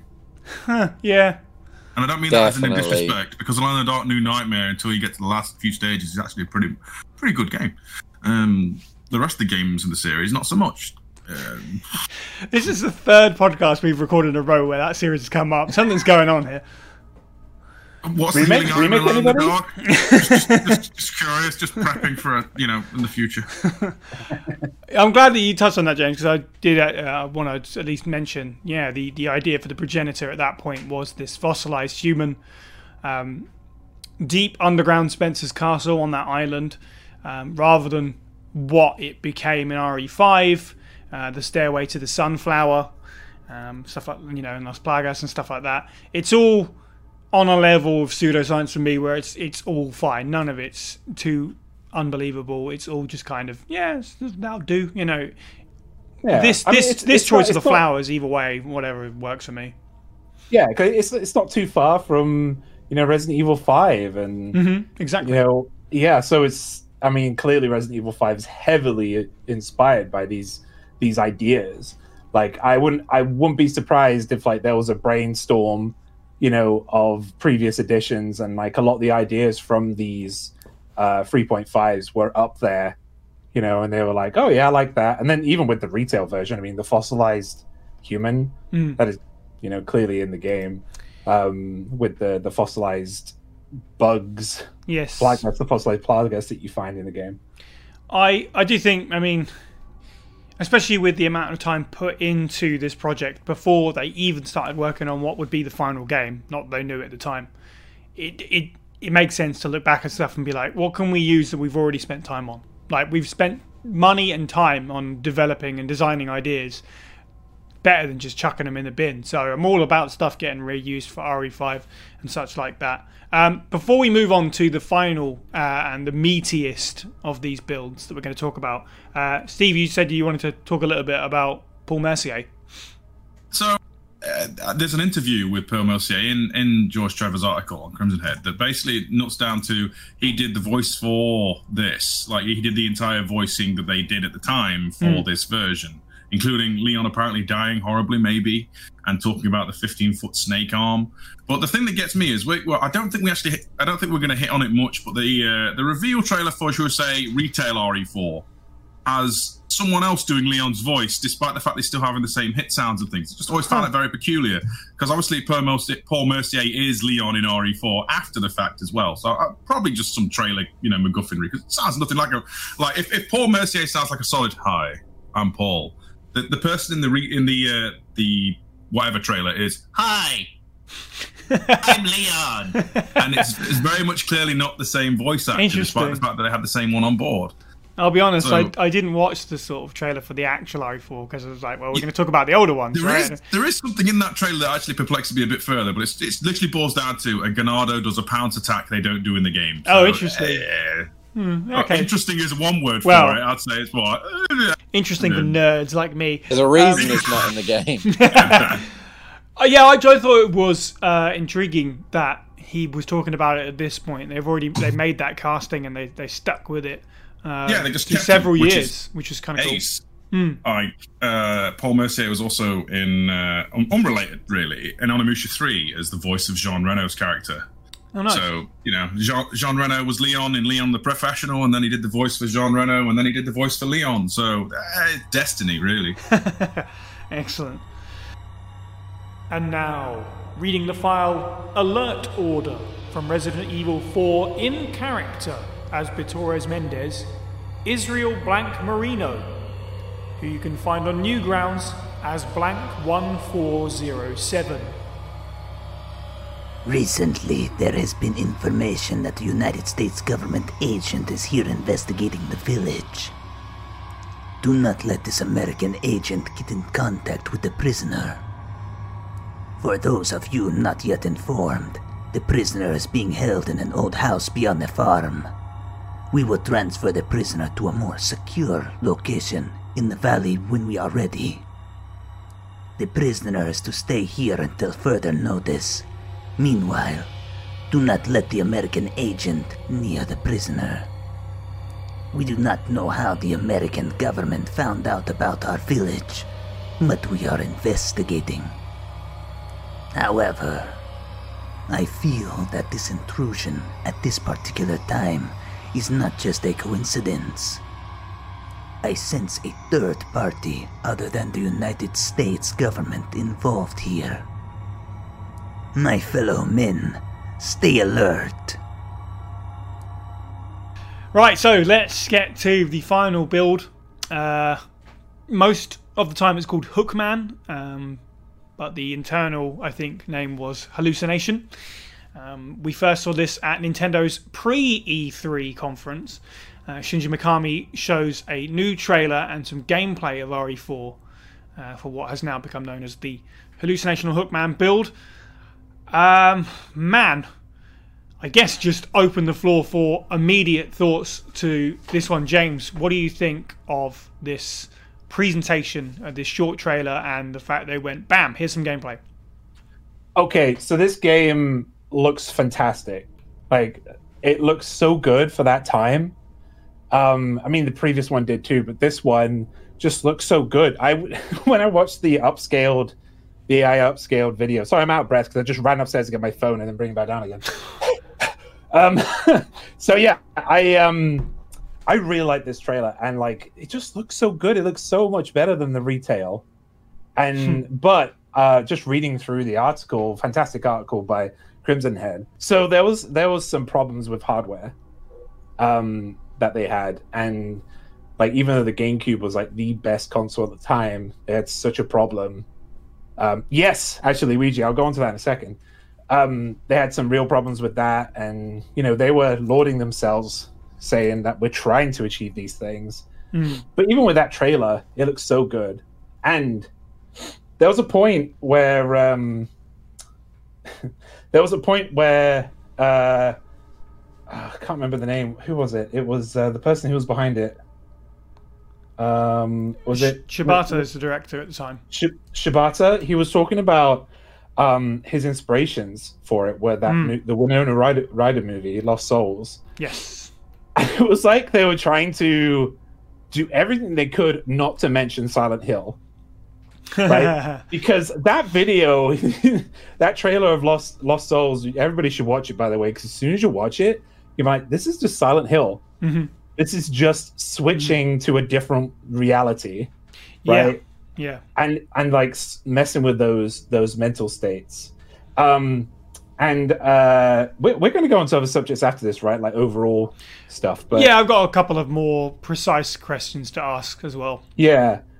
The I want to go maybe I want to go into more later, right? But I think that um, you know, the the person Shibata was very apologetic about this game when it didn't go through and they were being very very subservient um to Mikami. Mm. However, I think that Mikami actually took huge inspiration from Shibata's stuff in the retail version All right. because the El Gigante, the Verdugo, the ar- the armor you see in the game, the bats, all of that is crazy stuff. What if because one of the the the most the lacking things about RE4 when you look back at these other versions is the mess it was doing to Leon's mental state. Hmm. What if these were literally like his callback to these other games? Him, you know, him just trying to do callbacks to it, saying he's not actually fighting El Gigante. we don't know anything about the El Gigante. We don't know anything about the Verdugo, even though it's a cool monster. We only know that something was inside the the, the Plagas were inside the armor. He could fully have like imagined that. The only thing that we definitely know is an actual enemy are the Ganados, Hmm. Like the people, because Interesting. we got actual history on them. We got a full, we got a full freaking tapestry at the end of the game, but nothing else was shown in that tapestry. No other bugs we were seeing. Hmm. So I'm wondering if that was his callback to Shibata. Maybe you know it wasn't just making Leon extra angry and turning his eyes red. it, it was also going a little bit bonkers, and I'm wondering if that was taken out, like them explaining that more, or they just wanted the people like myself to work it out. Maybe I don't know. It's, it is a bit far fetched, but it's just that I've always wanted to know, and we've always wanted to know where El Gigante came from, Right. Totally. and all you know, Spain. but Spain is from Spain. and from the village. You've never Spain. been to Spain before? They're everywhere.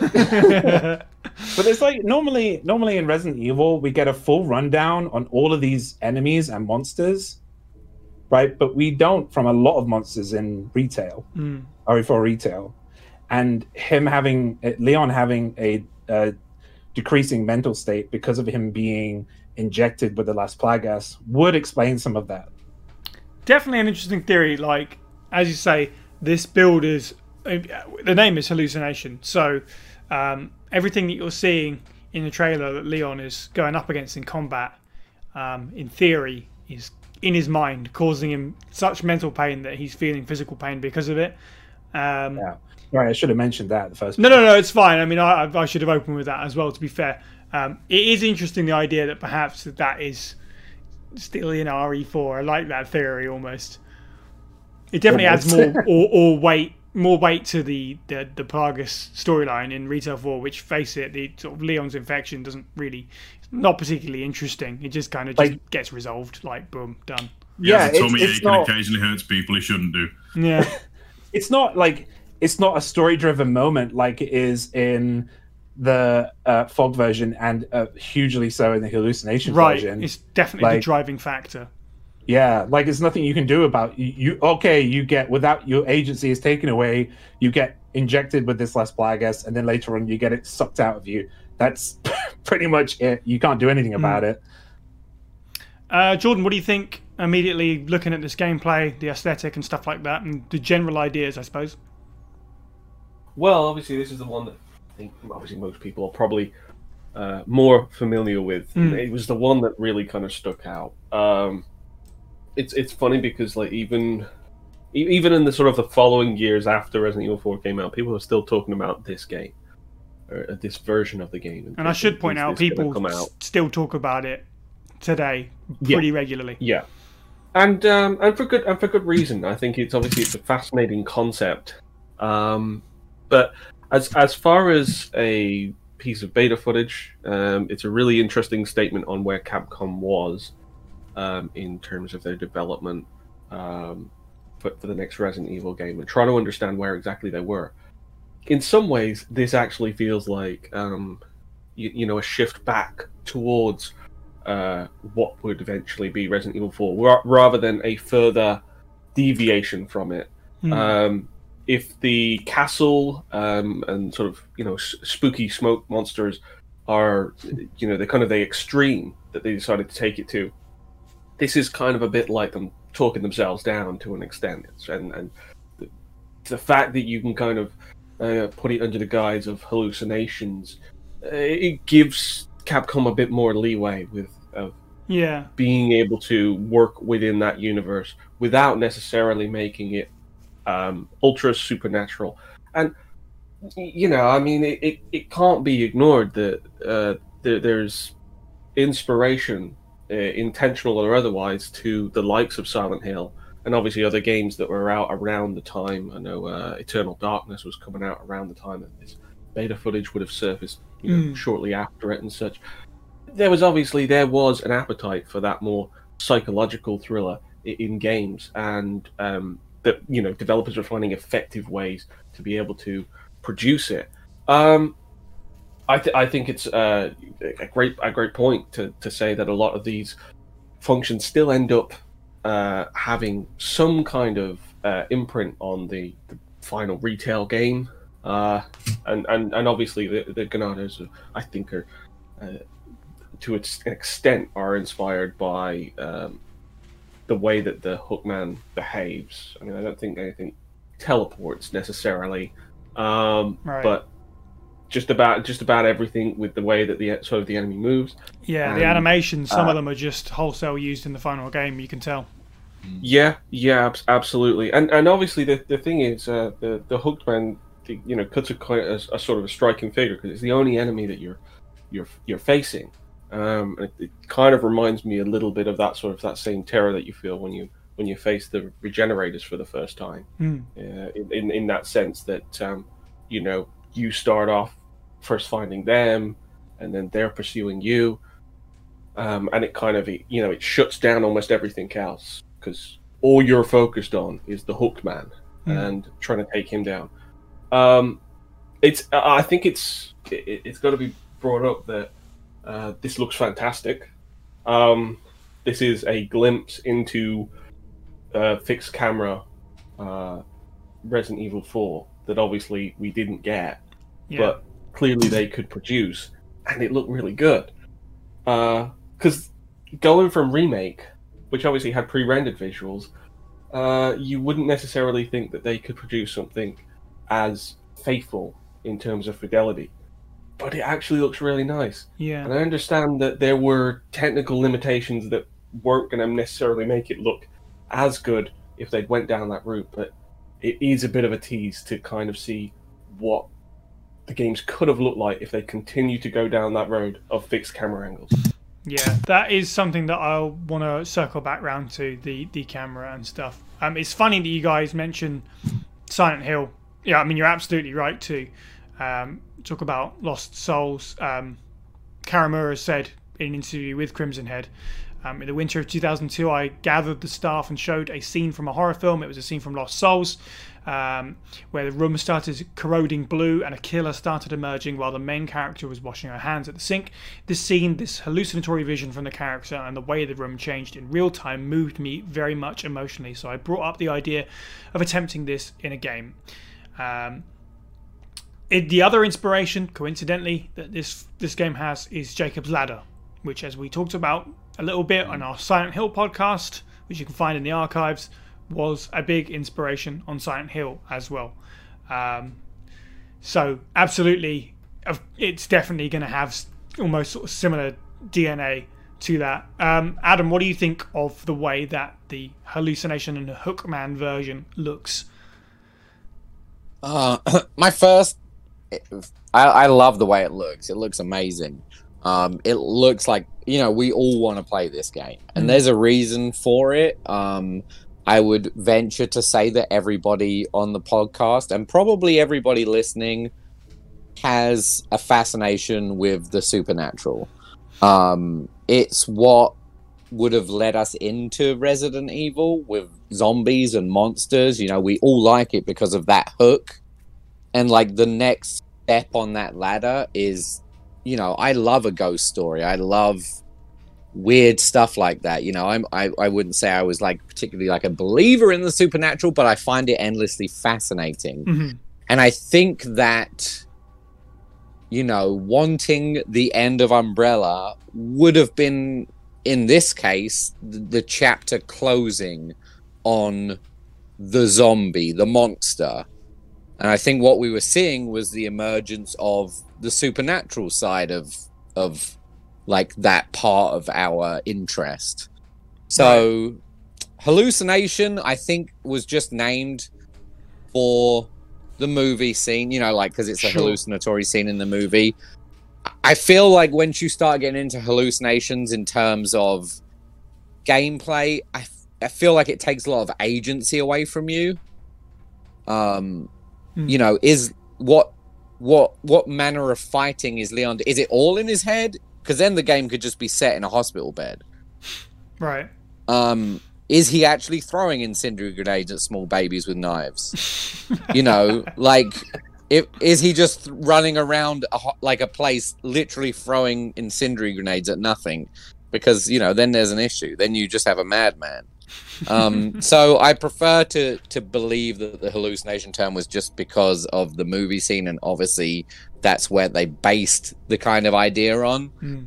um i prefer to believe that it would have been like a supernatural story um but yeah it fascinates me to see where this would have ended up Yeah, for sure. Especially because it's such a, I guess they call it like a vertical slice, right? It's it's such a tiny part of what would have been a full Exactly. game. We have no idea what happens before or right after what this. before or after we have no idea is did leon get gassed by something just before you know right? like who who knows what the rest of this would have been spiraling out from this? And I maybe but that's also kind of a gift not knowing Yeah, because it kinda. lets me kind of be like it is a ghost story you know yeah, for sure. Steve, what do you think of the Hookman build?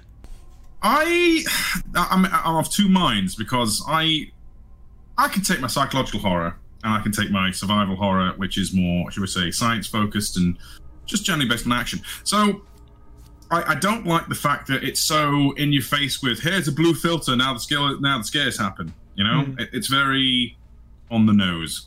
Yeah, the, the, the, certain ways about like Leon walks to a room and there's spooky babies on the shelf, and then ah, the room's blue. Now limply wrist your you know your flame grenades casually onto the floor and just walk by them. It's that doesn't really compel me, but the concepts, the actual like aspirations of it, you know, that I like. The, the idea that Leon is uh, slowly going insane and uh, being stalked by an immortal killer with chains that admittedly just looks like a bloke with a weird hook thing, uh, just like with a messed up face.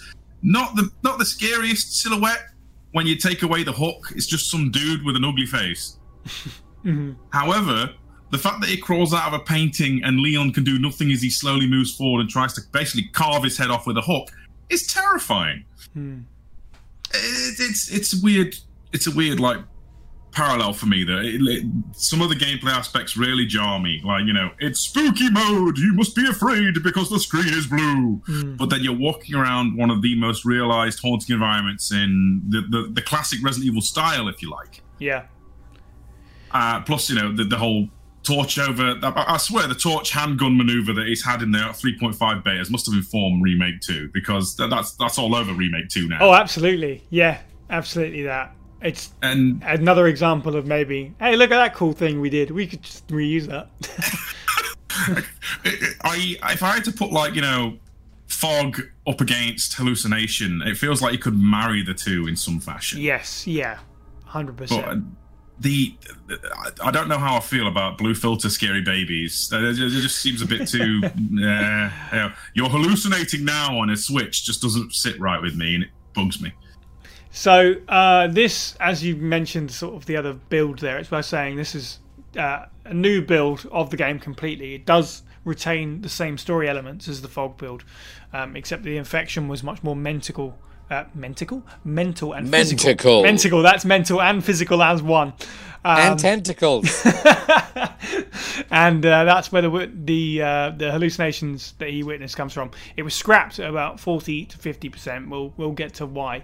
Um, in an interview that Kobayashi did with EGM, he said. The next major version was the one where Leon was inside a building with the dolls and the hook enemy. The idea here was to create a very otherworldly sort of game, one that was filled with flashbacks and camera shaking and odd colour effects. The sort where you never know whether what you were seeing was real or just a hallucination. It took much more of a strong Resident Evil style approach to horror. So that is what you're getting at there. I'm inclined to agree with that, to be honest. Um, I feel like that would get a little bit old. The well, it's spooky time, um, but as Jordan said, Eternal Darkness clearly taking a leaf out of that book with that quote there. We want camera shaking and odd color effects and filled with flashbacks and things like that to sort See, of that'd be put cool. you on edge. That would be that would be cool. Like, say you you had an inventory system and you really needed to get like you're in a panic situation and you're being hunted by monsters, but Leon's sanity is so low when you pop open the inventory, it's broken. You can't find what you need. You know, those kind of like eternal darkness levels of head messery. You know, Hmm. that would have been cool, as opposed to here's a blue filter of crazy.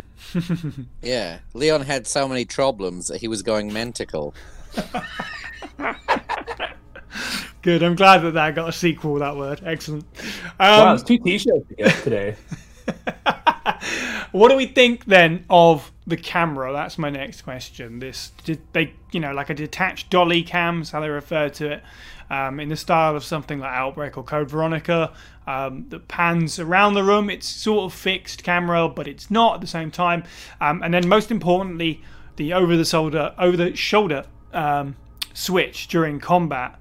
Um, obviously, the finished version of RE4 is much more rooted to Leon's sort of hip. It's pretty much attached to that point for the entire game, quite controversially to some degree, um, for good and for bad. The big change. Um, this for me is interesting because, like we were saying earlier, it does feel like the continuation of previous games. Um, it's almost an element of dead aim in it, dare I say it, swapping to a different uh, perspective in the combat. Steve, what do you think of this gameplay style? Are you salivating at the opportunity to play a game like this? Because I sure am. Yeah, I, I think it would have worked pretty well. Like the, the, concept of having dy- dynamic and dramatic angles, but then you can switch into aim mode to then kick butt. Yeah, I think that would have been good. I, unfortunately, I, I, I will say that there is an element of whiplash though, because if you can't position your character in the right way from the fixed camera angles and you don't realize it until you're aiming, I could see people getting salty at that. Yeah. I, I can see why why fixing it into a purely over the hit one for a uh, you know that kind of shooting style. Mm. But uh, there's something about them angles, though. You know, that- they, they still know how to track a good shot. It's like the, the next step up from Code Veronica uh, and Outbreak. So yeah, mm, I'm torn. To put it nutshell. Yeah, that's fair. Oh, it's, I'm, it's fine. I'm not making you pick one, so you're safe. Um, Jordan, what do you think of the sort of idea of the over-the-shoulder gameplay only when you push down the trigger? I guess the aim. Well, it, it is certainly an interesting way to approach it. Although I will sort of, you know, echo Steve's thoughts that um, it, it, it is a bit sort of troubling to kind of flip between the two. Um, I mean, if you want a kind of an example of that, that uh, well, it depends on how you kind of feel about this game and what success it had. But uh, Metroid Other M is one of those kind Oh, of games yeah. which has two very specific uh, views, and um, yeah, it's, it, it, it- works to an extent and it kind of makes sense to an extent.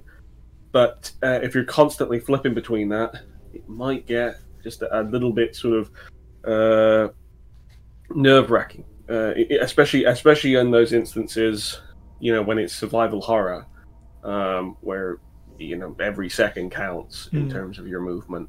Um, so, I, I mean, like it, it didn't sort of jump out to me as completely unnatural, but yeah, thinking about it and how much you would be doing it in a in a gameplay session, it, it may be something that kind of disrupts the the flow. I mean, yeah, I love the actual fixed camera and the way that it does kind of pan.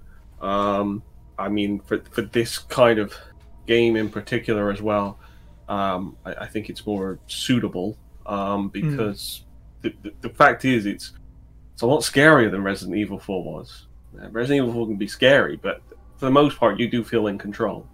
Whereas this is kind of a case of well, you are playing somebody who is clearly compromised um, and is is being hunted, and it's all being largely taken from these kind of uh, you know voyeuristic uh, vantages in in rooms and something like similar to uh, like paranormal activity or something like that. Um, and in that way, you kind of feel like Leon is less safe um, because he's not in sort of like the the driver's seat necessarily Yeah, to some, to some extent, a large part of the gameplay is you kind of moving around and possibly being surrounded by enemies and such like that. Uh, and it's pretty claustrophobic as well. So really effective in that way, but with what they with what they want to try and do with the combat, you can see why they might want to depart from that uh, eventually to favor the combat. yeah. I think I would agree with that. Um, I hadn't thought about the uh, the Metroid comparison. You're totally right. My only argument would be that it would probably work a little bit better in this the environments if they kept him to this kind of tight corridor, small room sort of situation, with other M being a bit more open. Maybe that's why it feels a bit more like a struggle, the speed that the game moves at and stuff like that. So maybe it could have worked, but at the same time, I agree. I can see why they uh, might take a step back from this one. Um, James, what do you think about the approach to gameplay at this point? I um a lot of my a lot of the points have been said already, Mm. but I yeah I feel like there would have been for me there would have been an element of motion sickness, Right. Um, uh, just because there was like uh, it wasn't just um it was like I was on a gimbal when I was watching the the trailer. it was like my character was on a gimbal and like it's something I couldn't control. But that might also be just being spoiled by free cam in modern games. Hmm. Um, I think like it's why I can play the it's why I can play remake, um, like the original Resident Evil, um, because there's just one fixed camera, right? Whereas with these ones, I mean, there was one particular view where I was like, oh no, I'm feeling sick already, which where the camera was zooming in, but it was always also going up as you were getting closer to a corner. Mm. And I was like, it would be so it would be so disorienting to go back and forward through that corridor, Right. right? Yeah. because it'd be like in the twilight zone and i was like oh no i don't like that um but i do like that you know there's a definite cut between um the exploration mode and kind of being in um being in combat mode it's very similar to the lock on well not similar but it's it's it, the same kind of concept as the lock on in re1 the original where you know you know there's something there because you can lock on it Hmm. you know in in this one you know that's you know you're in combat because it, the camera changes. Um so that's kind of a similarity there. I don't dislike it. I just feel like um just tighter just tighter camera use would have been better if this game did release. Um but you know it was in its testing period so i'm, I'm sure that's you know one of the reasons why they might have Hmm. uh, thought twice about it Um, and Adam, any thoughts on these camera angles and the gameplay? Best of both worlds, maybe. You know, Yeah. Resident Evil old and Resident Evil new. Um, I can definitely see why that was like a step between what we had and, and what we ended up with with four and, and later games. I really like it personally. I think it adds immersion as well as utility. Um, the only thing I don't like is, as James said, sometimes you know the the angles and the moving camera gets a bit weird, and I can see how how that might be a problem. But I'm sure that would have been ironed out. They're they're generally pretty good with their Hmm. camera work, especially given the time that this game would have been released. Like honestly, like 3D gaming, like the bane of 3D gaming for many years was camera. Right. Totally. Um, get going behind walls, getting stuck under things, and Mm. just making your life like way worse. Not in like a difficulty spike, but in like a why is the camera inside like my arm problem. Yeah. It, it's still a Uh, problem, to be honest. It's It's, I mean, it was camera. really bad though. At one point, it was like, oh, it was a plague. Um, but yeah, I, I, I actually really like it. I'm about it. That's fair. Uh, so the last thing that I want to touch on before we sort of start to wrap up um, is continuing the Kawamura quote. He said, um, "I wanted to make Biohazard 4 scarier and suggested that the main character travelled into a hallucinatory world. This hallucination was caused by something caught in his vision, a trigger of horror. The first thing I wanted to create was the structure that the world would transform into a horror hallucination world in real time when viewing pictures and other points of interest, letters, etc. These would become triggers as a means of seeing the story with clarity, understanding the truth behind the scenario, or seeing another truth outside the real world scenario. Um, this is sort of what you were mentioning, Steve. The sort of like, oh, as you so aptly put it, spooky time. Um, this is one of the reasons why the game didn't come to be. Um, this is one of the reasons why it was cancelled because it was just too ambitious to have essentially a copy of the game world running in the background at all time and swapping between them. It's something that um, a few games have proposed to do and not really achieved, at least up until very recently with the medium on Xbox Series X. I remember that being talked about as a selling point of it. Um, these simultaneously running worlds that alter each other because See, you say this, you say this, and I turn around and say a link to the past. Um, yeah, but 2D and 3D are very different. I know I'm being yeah. Uh, I mean, th- th- to be fair, I mean the the, close, the closest parallel I can think of for at the time of the era of the technology is perhaps Silent Hill Three, and even then, that's just more like textures that are animated on the walls. Right, and I think technically those are different maps, aren't they? You walk into one and then you're in the other one, and you do Well, the, the other side. I mean, when they do like the virus system stuff, uh, not when you just like go through a doorway, but yeah, th- fundamentally. Um, in that case, Steve, what do you think of this as a concept, um, uh, specifically as a Resident Evil concept? Would you be interested in something like this? uh, a, le- a horror game where Leon is trapped inside his own head. It would be nice to see insights to his personality, how he is when he loses his cool, more so Yeah. than say in Vendetta, where I am sad now because I have been given Chris's plot for some reason from RE6, and I will now murder people on a highway. you know, uh, it's a bit yeah. I would like it would. I think it would have added a lot more insight to his character because he is a bit fluid. Like he's either an action hero or he's morose. So that I would like the, the psychological horror aspect. eh, I could take or leave. I I feel like if it's implemented well, and I have to be honest, a lot of steps removed from how the hallucination version appears, I think it could be great. But as it is, as it stands, how it looks with lyric, blue filter means spooky babies, and now you will drop Molotovs on them. Ooh, don't really grab me. Fair enough. Uh, James, what do you think of this as a concept? Um, yeah, I love it. I want to tack on to what Steve said as well. Like um, later, later, um, Resident Evil Four retail makes no sense for who Right. Leon is, right? But the and I'm and Leon. and and like future Leons, like it makes no sense, right? But if they ironed out all the problems and he actually went ahead with this and you know Mikami actually kind of you know kept to the basis of what the game was about um the f- further iterations of leon would have made way more sense Hmm. like um you know i mean That's of true, course- actually. yeah like you know the the cgi movies would have made way more sense re6 leon would have made way more sense what we've seen of eternal darkness leon would have made more sense Infinite Like- Darkness. you know um Same thing. you know but unfortunately even though like steve said it earlier i was like i love re4 the retail um but it's one of its biggest drawbacks for me is that it's just that's not leon Mm.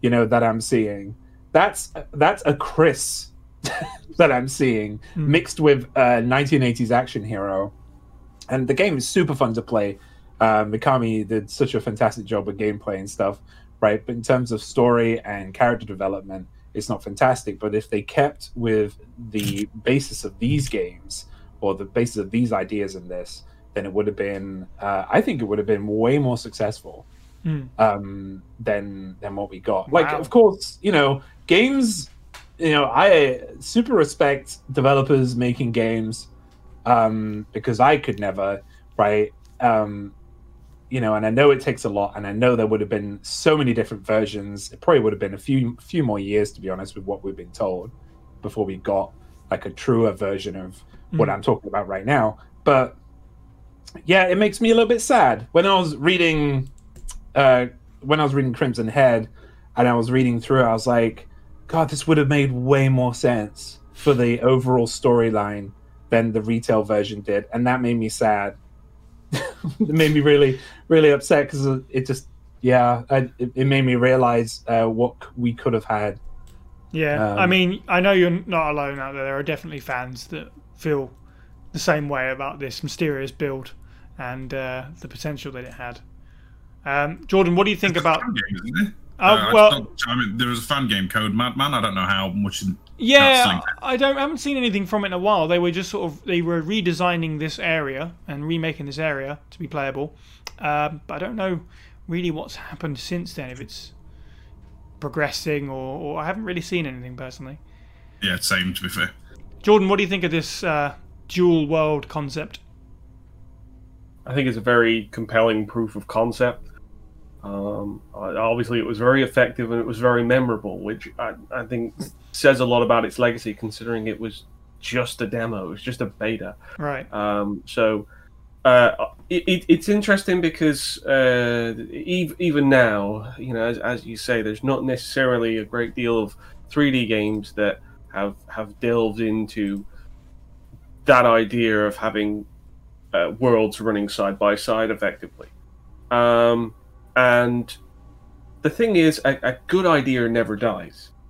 So if Capcom wanted to dust this off and reintroduce it either into Resident Evil or a different uh, game altogether, Mhm. um, they, they might be finding themselves able to do that in the coming years uh, as the hardware gets more sophisticated, which would be it would be exciting if that if that was the case.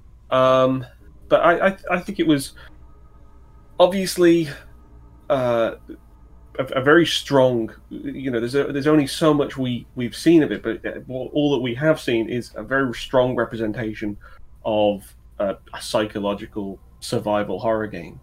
Um, so they've still got something there. They've still got something that they could go back and you know mine for creativity and be able to produce. Maybe not in the Resident Evil uh, IP, maybe of its own Yeah, completely that's true. separate game series. And you know that's that's not a bad thing to have. So I mean, if it was to if it was to be released tomorrow, uh, I definitely play it, and I, th- I think most people would because uh, you know it's it's so memorable in the way that it sort of it's stuck with people, and you know even by obviously the sentiments of the panel, there's a certain amount of disappointment that this isn't what we got.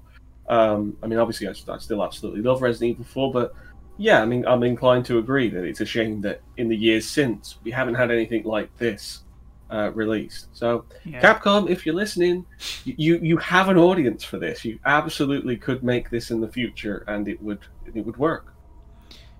Absolutely. Um, and finally, Adam, what do you think of the two world concept?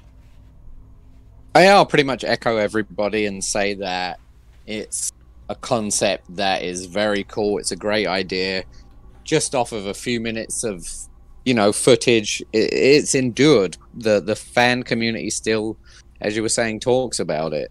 So it's Mm. definitely something that captured a lot of imaginations and hasn't really been exploited in any way that I can think of.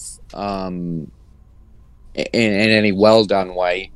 So I think that it would definitely work. Um, I would argue that I still am glad we got the Resident Evil 4 we got, just in terms of, well, maybe it has a bit of an odd legacy because, you know, 5 and 6 weren't, you know, like stellar games, but you know, I think the rumbling is that if it wasn't for Resident Evil 4, you know, who knows where, if the series would even be continuing um, Hmm. at this point, as fans, or, or not necessarily fans, but as gamers, were moving away from the kind of gameplay style of the, the earlier Resident Evil games. So while I absolutely love this little bit of lore and this little bit of world, you know, and I would 100% be willing to play it. Like, I'd love for them to come out of it. I'm glad that, you know, we kind of got what we got. So after Hookman, I just would at least want to mention there was one more build that we can't really say anything about, um, called the zombie build. Closer, perhaps, to Resident Evil's roots, as it sounds, zombie enemies.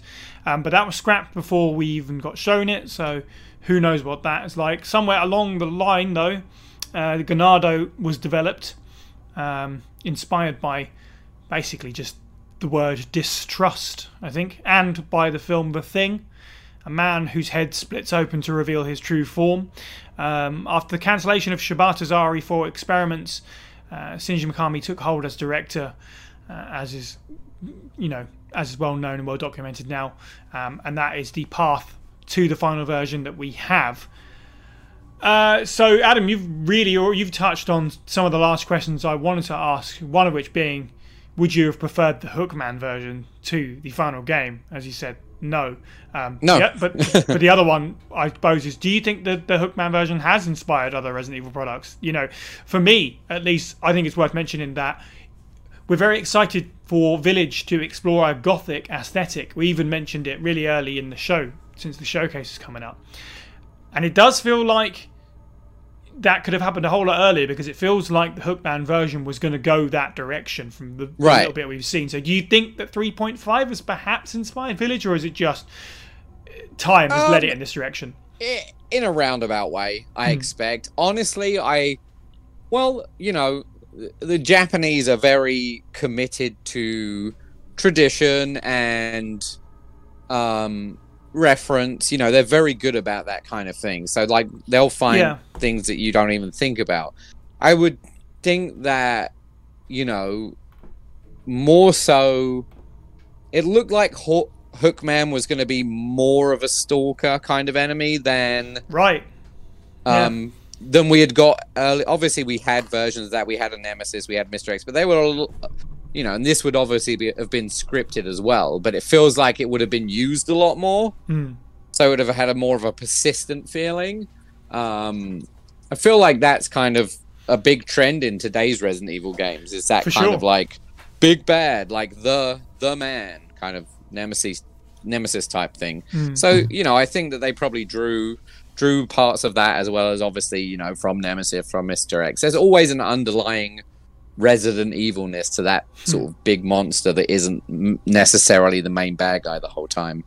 Um, and you know, less less the weird like knife wielding babies and stuff. That that was a bit odd. I know they're dolls, not babies, Mhm. but um, yeah. I, I think that there are definitely I still feel like it, it leans into four a lot. The look obviously the aesthetic, the kind of way it controls, the way Hookman moves is very similar to the way the Ganados when they hold up their, you know, sickles or whatever and walk towards you slowly. Um, so I feel like it has a lot in common with Resident Evil 4. Um, probably more so than Village. Um, but I'm very excited to see if there's any more to supernatural it. elements to Village. I don't think there will be Right. actual supernatural ele- elements to it, but I would love if the villagers had supernatural beliefs around the the the monsters that we have because I would like for them to still be um based in science as it were.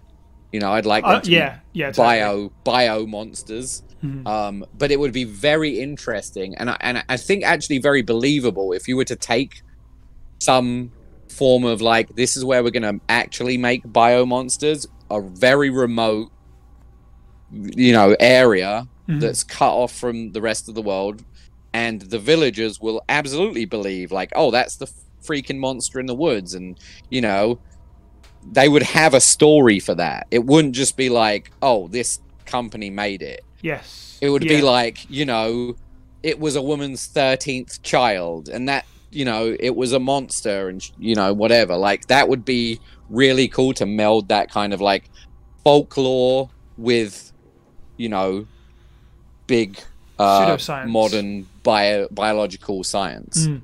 It does seem almost like that is the case with Village because you got the um, the fairy tale book that we've seen in Exactly, the trailer. so yeah. it's certainly possible. Resident Evil's done it once in a comic, Prelude to the Fall, which is the prequel to um, Umbrella's End from Umbrella Chronicles, where there's a remote Russian village that think they keep seeing their iconic uh, monster. Um, the sort of folklorish monster that they've all sung about. Oh, suddenly people are actually seeing it, but it turns out there's an umbrella lab which is down the road. Um, It's but- such a clever idea. Absolutely, I'd love to see something like that. And um, in a way, part of the it's it's it, it's like a good reverse to actually explain away some folklores. Like, Right. oh, it was it was a monster. It was just an engineered monster for. Mm-hmm. It wasn't the monster you thought it was. Absolutely. Uh, James, what do you think of um, Hookman's sort of legacy? Do you think it's inspired other RE products? And the big one, um, would you have preferred this version over four? I know you said you were sad we didn't get it, but out of the two of them, if you had to make that decision. Oh, that's so hard, Sai. Yeah, well, Um, when we do the uh, the serious discussions.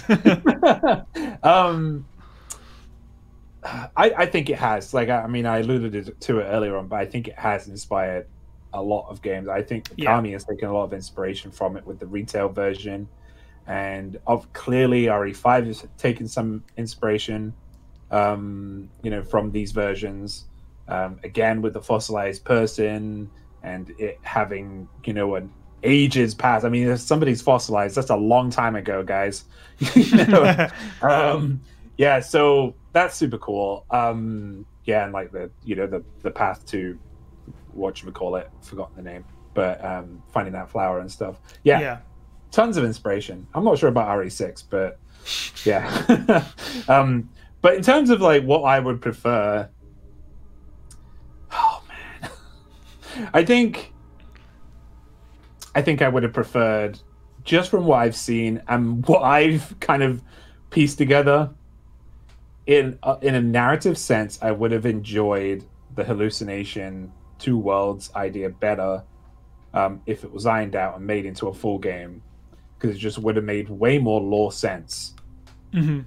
um, than what we got. That please don't take this the wrong way guys. I absolutely i mean go go listen to our resident evil 4 podcast. I love that game.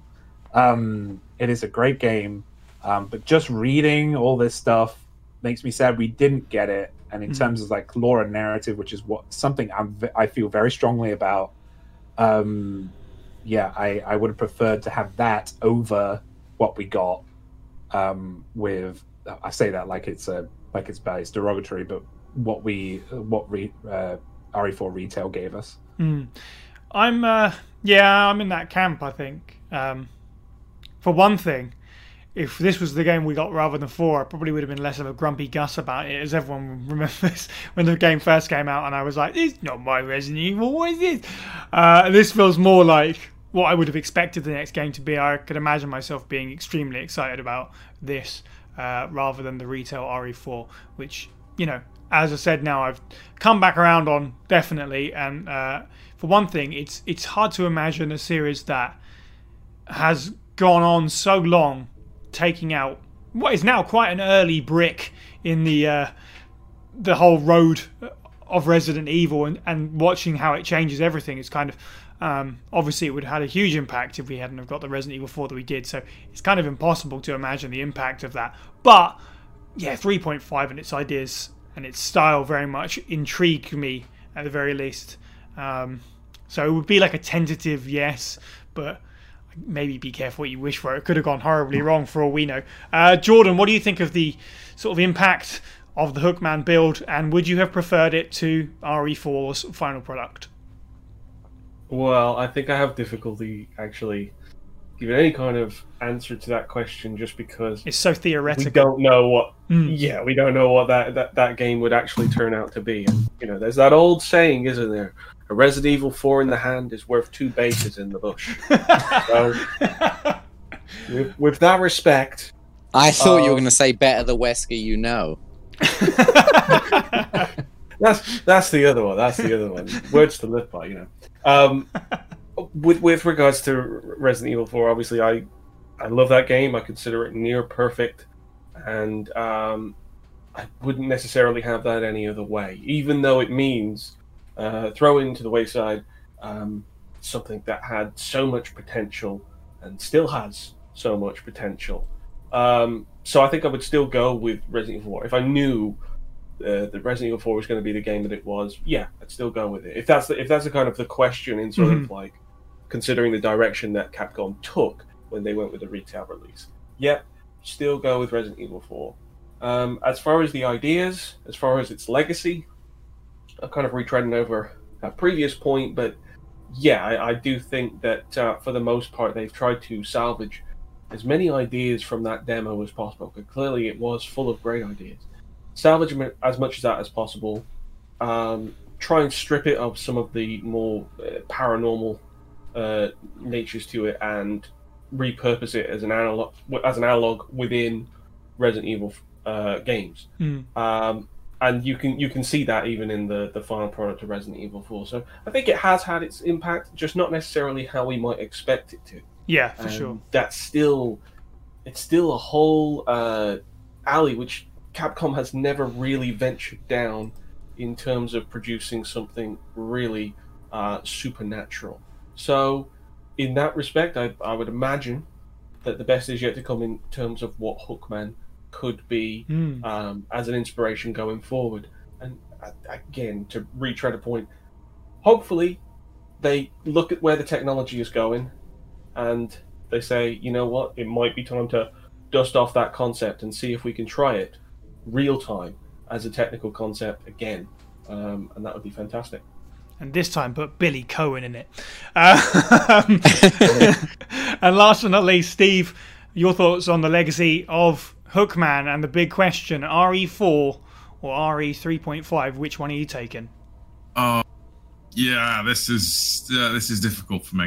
Mhm. Like, uh, but I will testament to to to, to three point five and four for giving us both Devil May Cry and maybe maybe not Haunting Ground as well as Right. these Bayers. Hmm. Jeez, like there's parts of all of them that I would want to blend together, like puree the buggers. And if I have to take one wholesale, it has to be four for the sheer fact that it's a through line. But the, the thing is, if you take like fog or hallucination, they, they could they follow a, a more direct like route from like remakes kind of beats in terms of how the game goes and the narrative.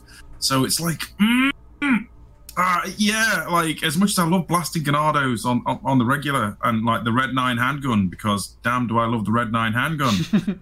uh, you know, shooting fog monsters and being stalked by a Hookman while the filter goes blue and therefore is scary. Like, hmm. I mean, you, you got to think about the, the level of impact and of RE4 at the time. Obviously, has like re- revitalized the third-person shooters. The thing that gets me is I don't think 3.5 would have had that impact. Yeah, that's even true. at the time, Yeah. even at the time, we had Silent Hill, we had Fatal Frame, we had Eternal Darkness. You know, th- th- some fairly solid horror games. That, that, that- that's just the, the, the top beats that are like 3D action games Mm. or you know survival horror games. This would have felt very much in the same vein. Mm. Uh, so, you know, part of me wants to disagree and say making that step forward, but the narrative for 3.5 is so much stronger than go and rescue the president's daughter from some lonely and rural part of hashtag not Spain. Um, it, it's painful to say, you know, like if the narrative was better for the for retail 4, it would win but because it's so juxtaposedly outside of the canon almost like it like they murder umbrella in the opening to a degree with just the stock market Mhm. As opposed to leon is going to the founder of umbrella which obviously picks up directly from code veronica re2's ending and then you know wesker's may or may not be fully present in the game but his group sure as hell is Mm. like a massively big narrative thrust in it um, and the concept of being infection having something more than just narrative cutscene footnotes. You know that Leon is impacted and may or may not be deforming or going mad, depending on which version. So, hmm, I have to. I, I'm just reciting these things to myself to try and put a, A pin on the board. Yeah, I, I, I really do feel like maybe, hopefully, the remake somehow manages a way to at least blend some of these concepts. Because my God, 3.5 is astounding. Mm. Wouldn't that be cool though? Wouldn't that be so cool? Mm. Yeah, no, I, I think uh, given the choice, you know, gun to my head, I I will go with 3.5, but I will not be completely the happiest about it. let, let, let me try and let me try and persuade you a little bit more. We have had some excellent storytelling and narrative driven kind of gameplay with remake 2 and remake 3 the same team are going to be behind remake 4 right and if they can if they if they draw from 3.5 like one of these 3.5s particularly whose hallucination. Aesthetically even aesthetically 3.5 has some astounding bits we never see like the inside the blimp the castle yeah, i that's suppose. true. some of it some of it gets reused uh, for friggin' lost in nightmares a little. Mhm. like oh gosh they look fantastic and then you did nothing with it. Admittedly you know uh, the hordes of Ganados, uh, the Verdugo, and the general monster makeup of RE4's like enemy roster significantly, significantly better than Ghost Baby with Knife or Shadowy Mass of Tentacles from Lost. what did they Let me uh, drag you the other way, Steve. Mm. So, the appeal of 3.5 Hookman build is entirely on its mystery. When the game, if the game were to come out, at one point that would have to be explained away to be in the Resident Evil universe. It would have to be some kind of umbrella, HCF, whatever project, and it would all unravel. And I don't know if they would have done it.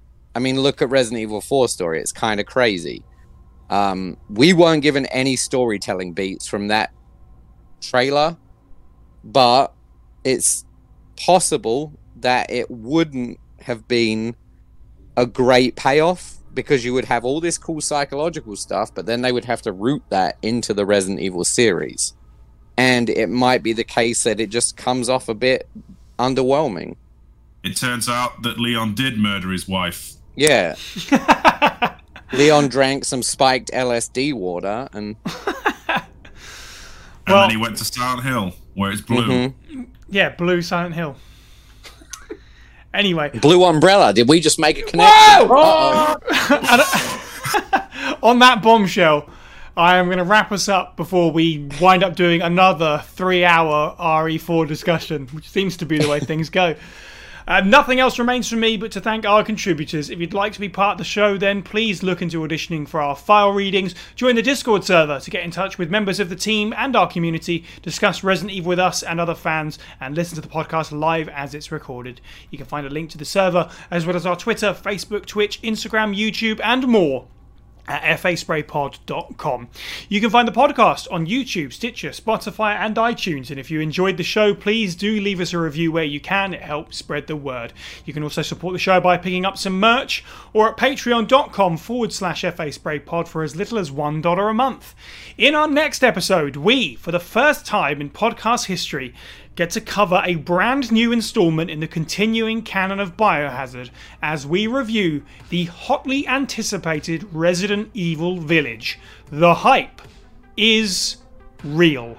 Thank you to the panel. You can follow all of the Pueblo people individually. I'm at Cyniac underscore 123. Steve is at FB Steve was taken. Jordan is at Serialbox64.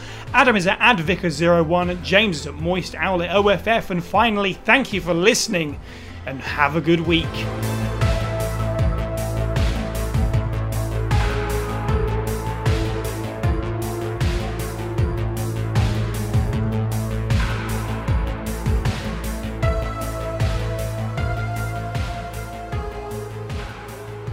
Yeah, so we'll do this the showcase, everyone. Um, please join us on Twitch Thursday, just before eleven o'clock uh, BST.